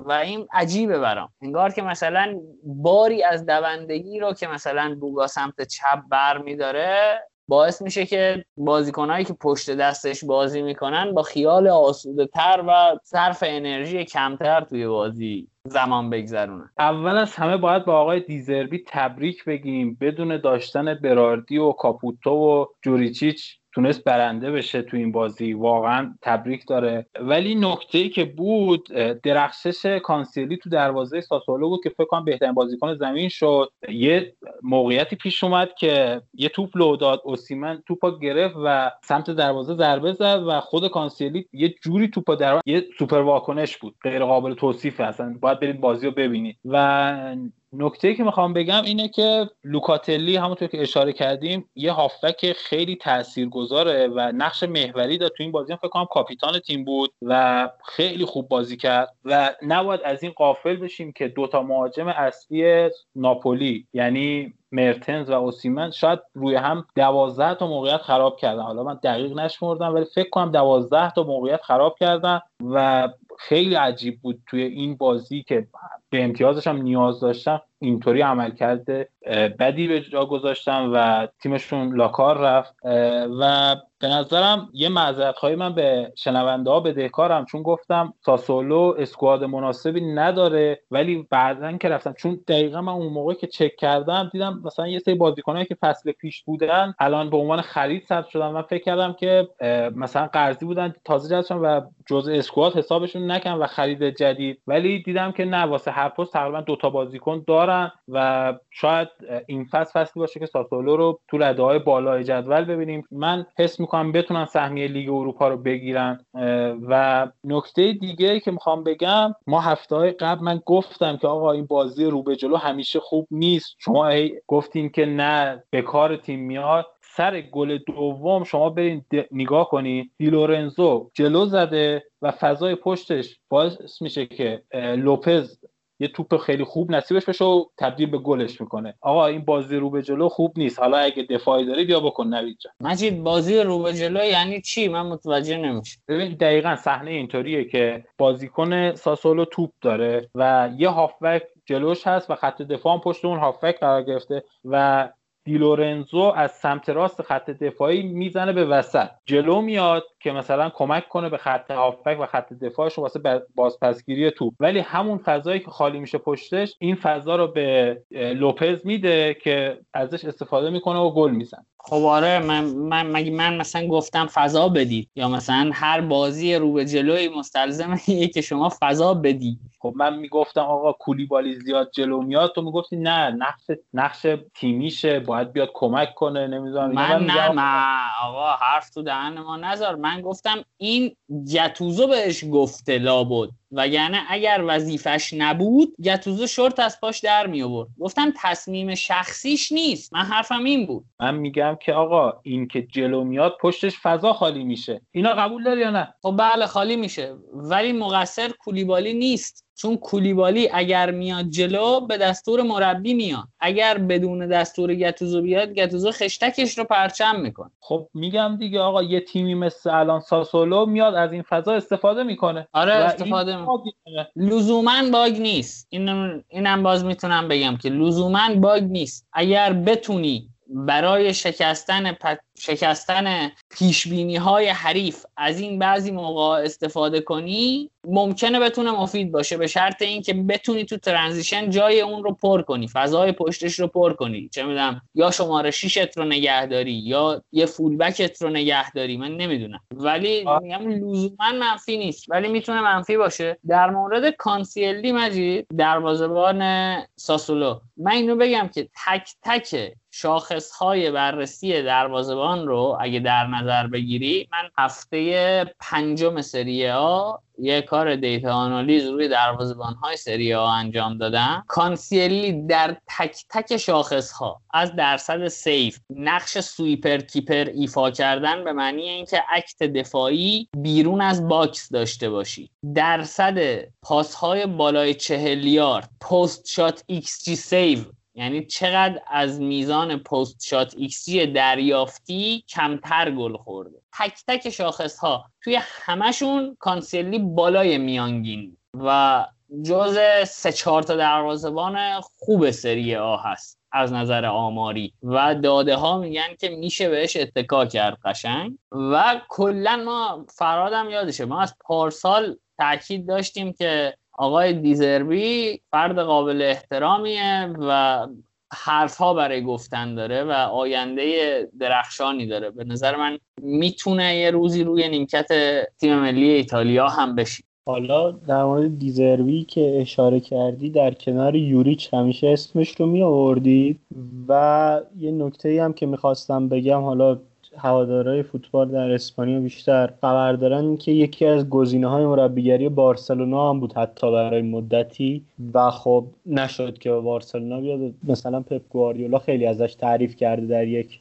کنفرانسی که بوده و خیلی قبول داره فلسفه و سبک بازی تیمش رو. خب بچه ها بریم سراغ آخرین بازی این هفته که می‌خوایم در موردش صحبت کنیم. بازی روم و فیورنتینا با ذکر لعنت بر آقای یاکینیه که این ترکیب خوب فیورنتینا رو داره هدر میده. البته بگم روم این بازی خیلی خوب بازی کرد. یعنی حقیقتا بدون ایراد بازی کرد رو و دو هیچ فیورنتینا رو برد و سردرگمی فیورنتینا توی این بازی که انگار از یه جا به بعد فقط ریبری رو می‌دیدن و معلوم بود هیچ پلنی برای رسیدن به دروازه ندارن. و به جز اینکه توپ رو به ریبری برسونن و ریبری بتونه مثلا نمی‌دونم یه نفر رو برداره فضا ایجاد کنه. هیچ اتفاق قابل اتکایی توی فیورنتینا نمیافتاد و روم هم تونست از این وضعیت فیورنتینا استفاده کنه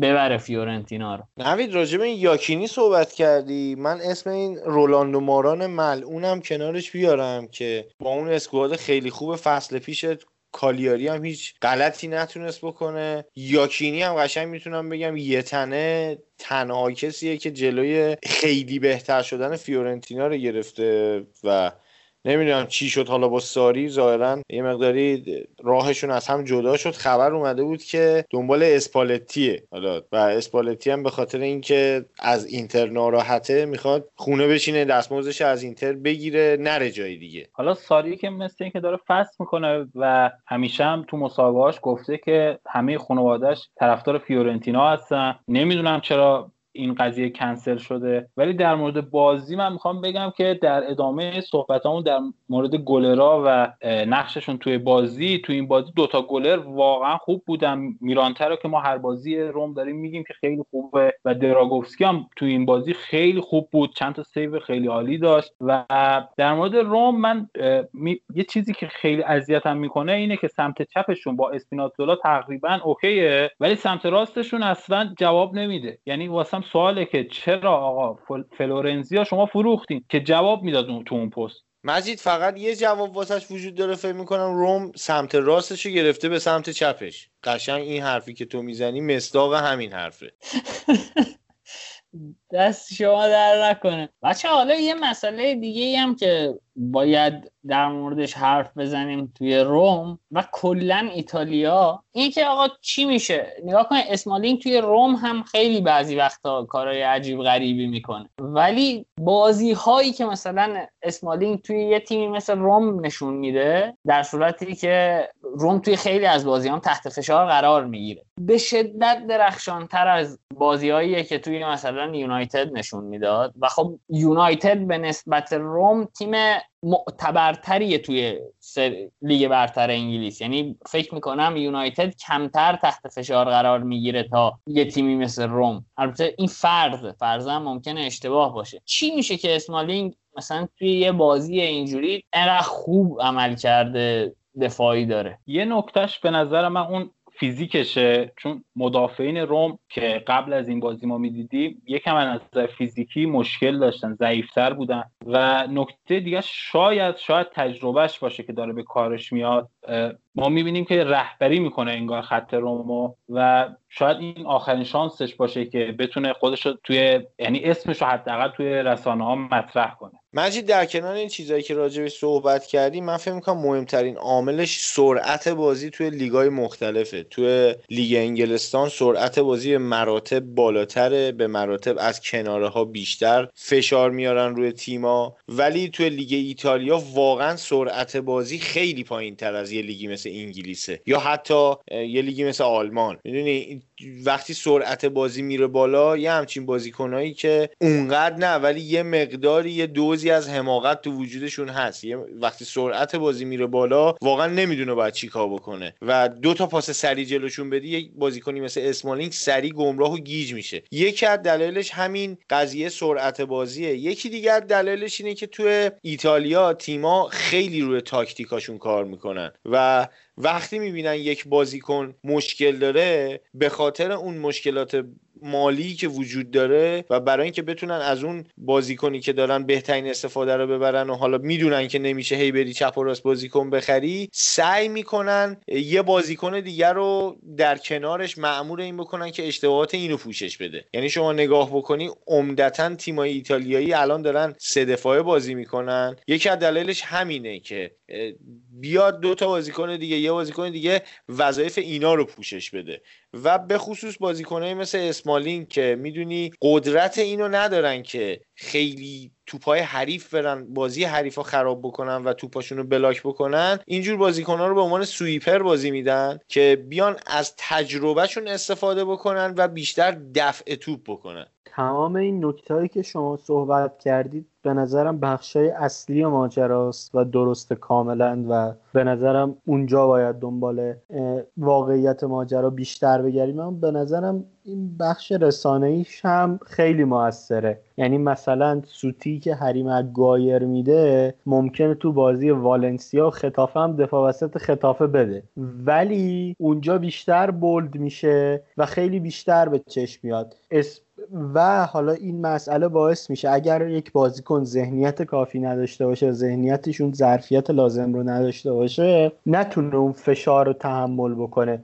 مثلا اگر اشتباه نکنم اسمالینگ بازی لاتزیو فصل قبل یه سوتی بد داد. یعنی موقعیت داد به لاتزیو و خیلی حجم اگر در انگلیس بود بیشتر بهش وارد می‌شد.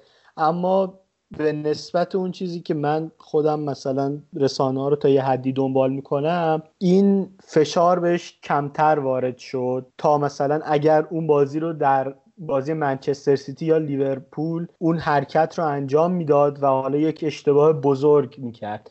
این مثلا به نظرم می‌تونه در کنار مسائلی که گفتین خیلی تاثیرگذار باشه روی عملکرد یک بازیکن.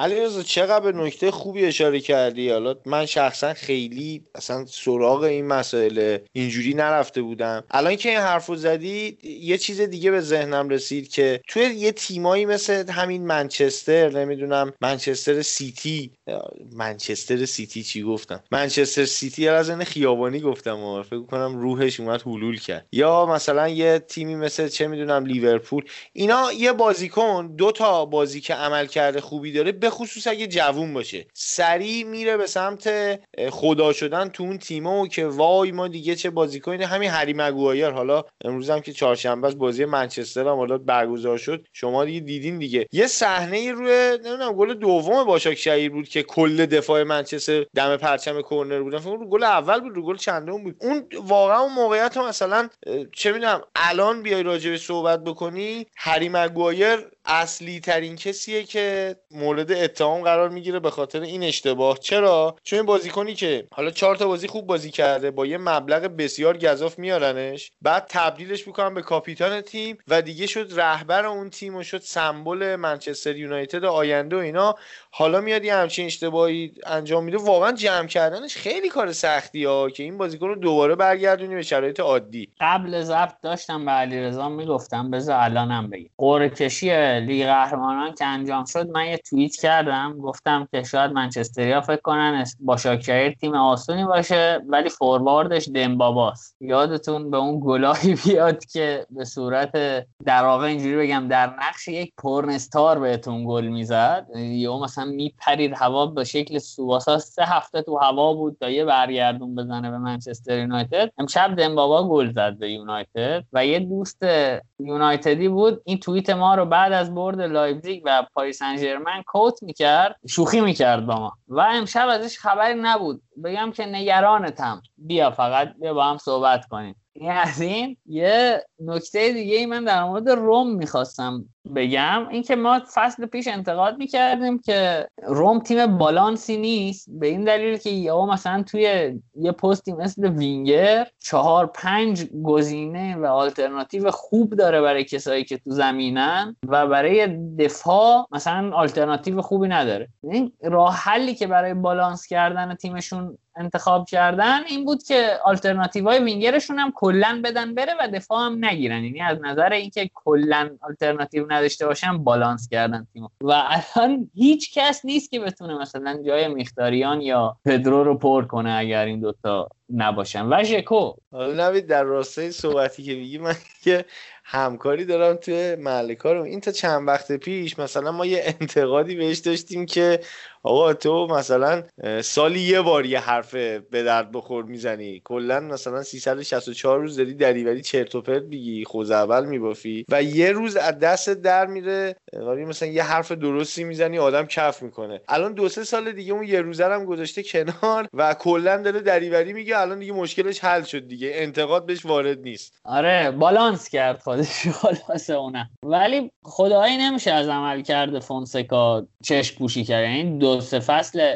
دو سه فصل که نه فصل قبل و این فصل نسبت به خیلی تیم هایی که ازشون بالاتر وای میشه اسکواد ضعیفتری داره. یعنی من واقعا فکر کنم توی روم فونسکا یه بخشی از کارش رو داره با دی ای باشگاه میگذرونه و دی ای باشگاه به علاوه حالا تفکرات فونسکاست که داره جواب میده. بچه ها اگه صحبتی دارید که در خدمتیم.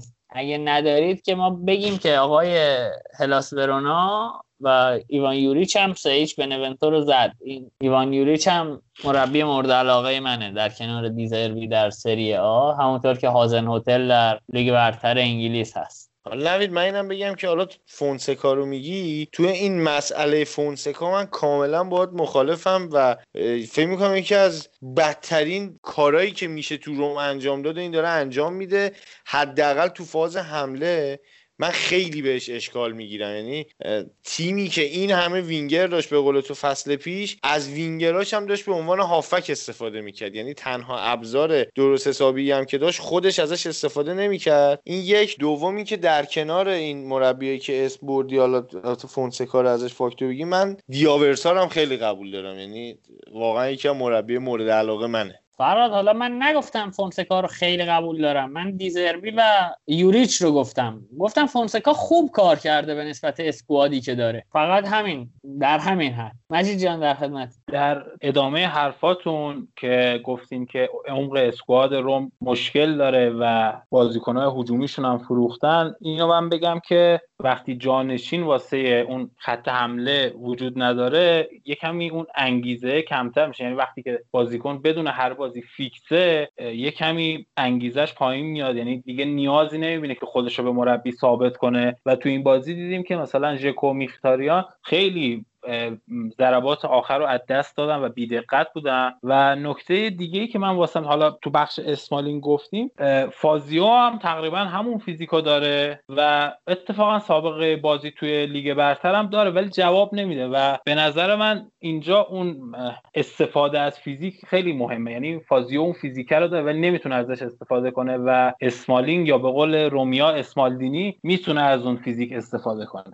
دمتون گرم بچه اگر نکته نیست بریم سراغ جدول و ببندیم پرونده این هفته سری ها رو. واقعا ساعت الان 6 و 5 دقیقه صبح و حرف زدن هم دیگه ناممکن شده تقریبا برامون. و سخته خلاصه. کاش کرونا بره که ما بتونیم ضبط حضوریمون رو هم ساعت 5 و 6 بعد از ظهر داشته باشیم و این دردسرها رو نکشیم و الان که ضبط تموم میشه تازه من با برم بشینم پای ادی. با ذکر مصاحبی که برامون میگذره عرض کنیم خدمتتون که میلان 6 بازی 16 امتیاز ساسولو 6 بازی 14 امتیاز و یوونتوس 6 بازی 12 امتیاز. اینها تیم های بدون باخت سری آ هستن که اول تا سومن. آتالانتا با اینکه این هفته ها داره اذیت میشه یکم از 6 بازی 12 امتیاز گرفته هم امتیاز با یوونتوس. پلاس ورونا از 6 بازی 11 امتیاز گرفته. ناپولی 6 بازی کرده که 4 تا رو برده ولی 11 امتیاز داره. و اینتر هم از 6 بازی 11 امتیاز داره. بعدش روم با 11 امتیاز دوباره. سمپدوریا و لاتزیو 10 امتیازی هن. و بخوایم آخر جدول هم نگاه کنیم تورینو و اودینزه کروتونه با 4 3 و یک امتیاز هستن و گزینه های سقوطن. بریم سراغ حرفای همیشگی. کاتبک رو می‌تونید از همه اپلیکیشن های پادگیر گوش بدید. و همزمان توی کانال تلگرام ما هم منتشر میشه. توی تلگرام و توییتر ما رو می‌تونید با آیدی Cutback Cast پیدا کنید و توی اینستاگرام هم با آیدی Cutback underline IR. Cutback هم که C U T B A C K مثل همیشه دو تا خواهش ما رو بیرحمانه نقد کنید تا ما هم بیرحمانه جواب بدیم و از این گفتگو جفتمون منفعت ببریم و اینکه اگر فکر می‌کنید کاتبک محتوای مفیدی داره به دوستانتون معرفی کنید. خیلی مخلصیم. مواظب خودتون باشید. ماسک بزنید. خداحافظ.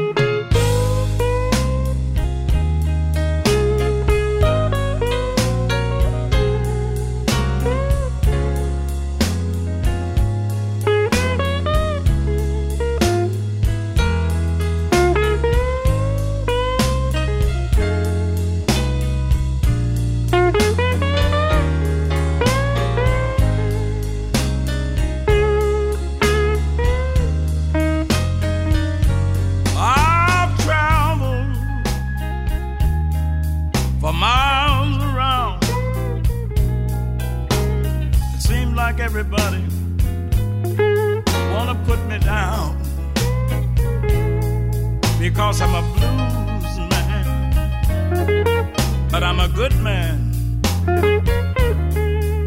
Understand?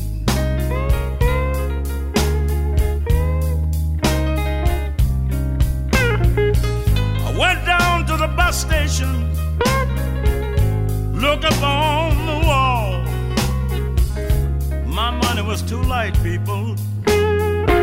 Couldn't go nowhere at all. I'm a blues man, but a good man.